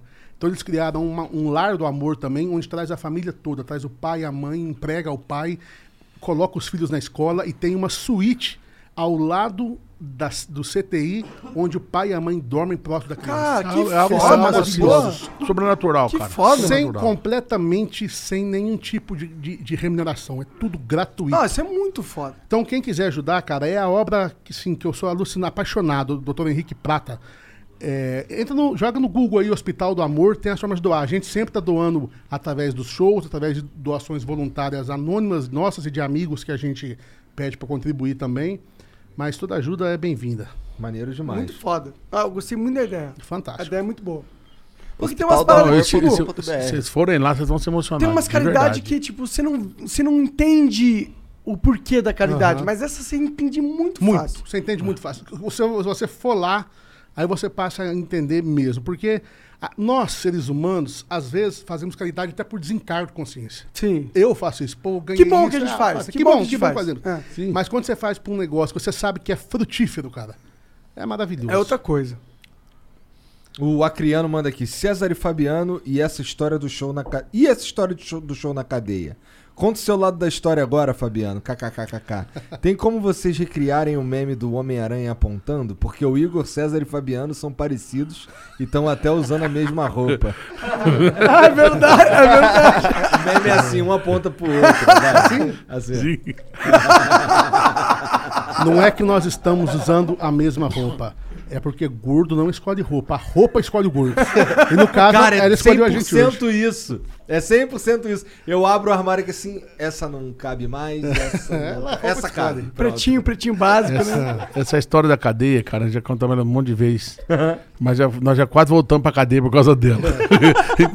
Vamos só mudar de assunto. Não vamos trocar o assunto. Ai, meu Deus, esse Acriano é um comédia. O Caio Far mandou aqui, ó. Eu sou o cara que curte Metallica, Megadeth, Oficina G3 e que fala que não gosta de sertanejo, mas quando é Chitãozinho Chororó e César Menotti e Fabiano, eu aplaudo de pé e paro para ouvir e apreciar a música de verdade. Deus abençoe vocês. Caraca, cara, que um legal, abraço. cara. Como é que é o nome dele? Caio, Caio Far. Ô, Caio. Caio, um abração, irmão. Obrigado. Que legal. Ô Caio, tu escreveu Megadeth errado. Megadeth não tem o A depois do I. Megadeth, né? É, é. E o Chitãozinho e Chororó também, né? Deixa eu ver. Chitãozinho. Ô, para de aloprar o Caio. Pô, uma mensagem legal. Cada mó carinhoso, pô. Fiscal de português. Pô, aí, tamo junto aí. Fica, é, português O ao caralho. Noilan mandou aqui.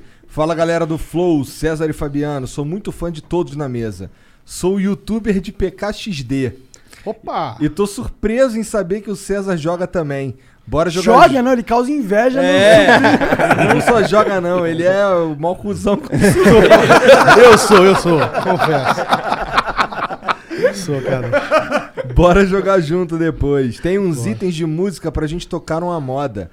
Manda um abraço pra mim e pro meu pai, Wendel. Ele adora vocês. Ô, seu Wendel, um abraço, pra abraço. vocês. Bora jogar esse PKXD aí. Caralho. É por essa eu também não esperava, cara. Sério, No velho. PKXD tem A- coisa a- do One Piece? Porque eu sei que no Roblox tem. Ah, Eu não sei como. Não, Não, muito acho que longe. o PKXD é.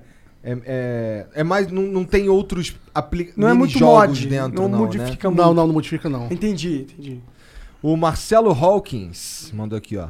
Salve, salve família. Fala, Cezinha. Vocês têm vontade de fazer uma versão de alguma banda de rock nacional? Abraço do Marcelo e do Rafael. PS, Ricardinho tá aí. Manda um abraço. Marcelo e Rafael. Marcelo é o meu personal geek. O cara que manja tudo de Apple, quebra o galho aí, telefone da BO. Tu é fã de Apple mesmo? Nossa, eu perdi Tu, tudo que que é esses esse aí? dias. Esse é ah, iPhone. é verdade, aquele bonitão. Eu perdi tudo esses dias, ele recuperou pra mim. Não, vamos fazer, pô, Menotes Pop. Fica ligado aí, dia É primeiro. verdade, é. O cara, o cara falou aqui que vai fazer uma porrada de coisa aí do rock e tal. O Kirito GGWP manda, salve Monark Igor. Você é fã de Sword Art Online. Eu não manjo, Kirito é o pers- protagonista. eu não manjo. Desculpa. Salve Monark Igor, salve César Fabiano. Eu gostaria de parabenizá-los por manter vivo o sertanejo raiz em pleno 2021. Da hora. Gostaria que o César e o Fabiano mandassem um abraço pro meu irmão mais novo, José Paulo de Conchas, tá fazendo aniversário hoje. Ele é muito fã de vocês. Ô, Zé Paulo, parabéns, paz e Um prosperidade. grande abraço, Deus te abençoe. Olha quem mandou essa daqui agora, o Walter Ayub. Ah, não é meu pai. Salve, salve. Sério? É. Salve, salve família. Essa é uma dupla que mantém viva a história do sertanejo raiz e conseguem acompanhar o movimento atual. Parabéns, César Menotti e Fabiano. Sempre tive uma dúvida: por que a pedra do rim do boi é tão valiosa? Eu ia falar um grande isso. abraço a todos. Ia fa- quando o Fabiano tá falando do boi, aproveita tudo, eu ia falar o que seu pai falou, que o boi ainda tem uma pedrinha que vale muito dinheiro. Por quê? Cara, eles fazem um remédio dela, se não me engano, acho que ele vai pro Japão, É, pra os China. chineses compram muito. Ih, É, e não é todo boi que dá, é raro. Pode- aparece em alguns. Tem que dar Red Bull pra caralho pro boi, pai. Pô, um abraço aí pro seu pai, obrigado por ele. obrigado por essa observação dele. Perdi gente o patrocínio, foi mal. não, não, não. É que tu. Red Bull pro boi. Ah, ligado? caralho. Pô, foi, Cacofonia. foi, o- foi o Marinho que teve aqui, que começou a beber escondido. É. Caralho, o cara manja mesmo, né? Que doideira. Tinha que beber escondido e tal. Falei, "Cê- mas vocês são patrocinados? Não, eu toma mesmo. Entendi. Pô, mas assim, não dá pra tu. O, o, o boi sofre por causa dessa pedra? Não, não, é Não, não, natural. não. É natural, o organismo Tanto que você não, cria. só depois de você abate que você sabe que ele tem. Entendi. Não dá pra. Não, não existe algo que você dá pra ele comer ou beber? Não, não, não, não, não. Como se fosse uma ostra, né? Ah, não. é, entendi. É? Mais ou menos igual a pedra Vale no rim muito do essa ser pedra humano. no rim, assim, muito mesmo? Vale, vale. É valiosa. Tipo quanto? Um milhão de Ah, reais? não, não, não, tudo Cara, não sei como que é medido, como que é, se é por grama, como Você já como teve que uma é. pedra no rim num dos bois seus? Não, ainda não. Então é bem raro, bem como, raro. como eu não, não abato não o boi, abate. Ah, então sentido, se, faz se alguém sentido, teve, não me deu a minha porcentagem. Levou embora pra lá. Dos que eu vendi. O IAF 90 916 manda aqui. Os Menotti têm uma empresa que aluga motorhome nos Estados Unidos e o Flow já demonstrou em outras vezes fazer entrevista fora do país. Opa! Estão convidados. Se vocês, Opa, assi- se cê- vocês cê cede o assistirem. motorhome pra gente? Está. Já é de vocês.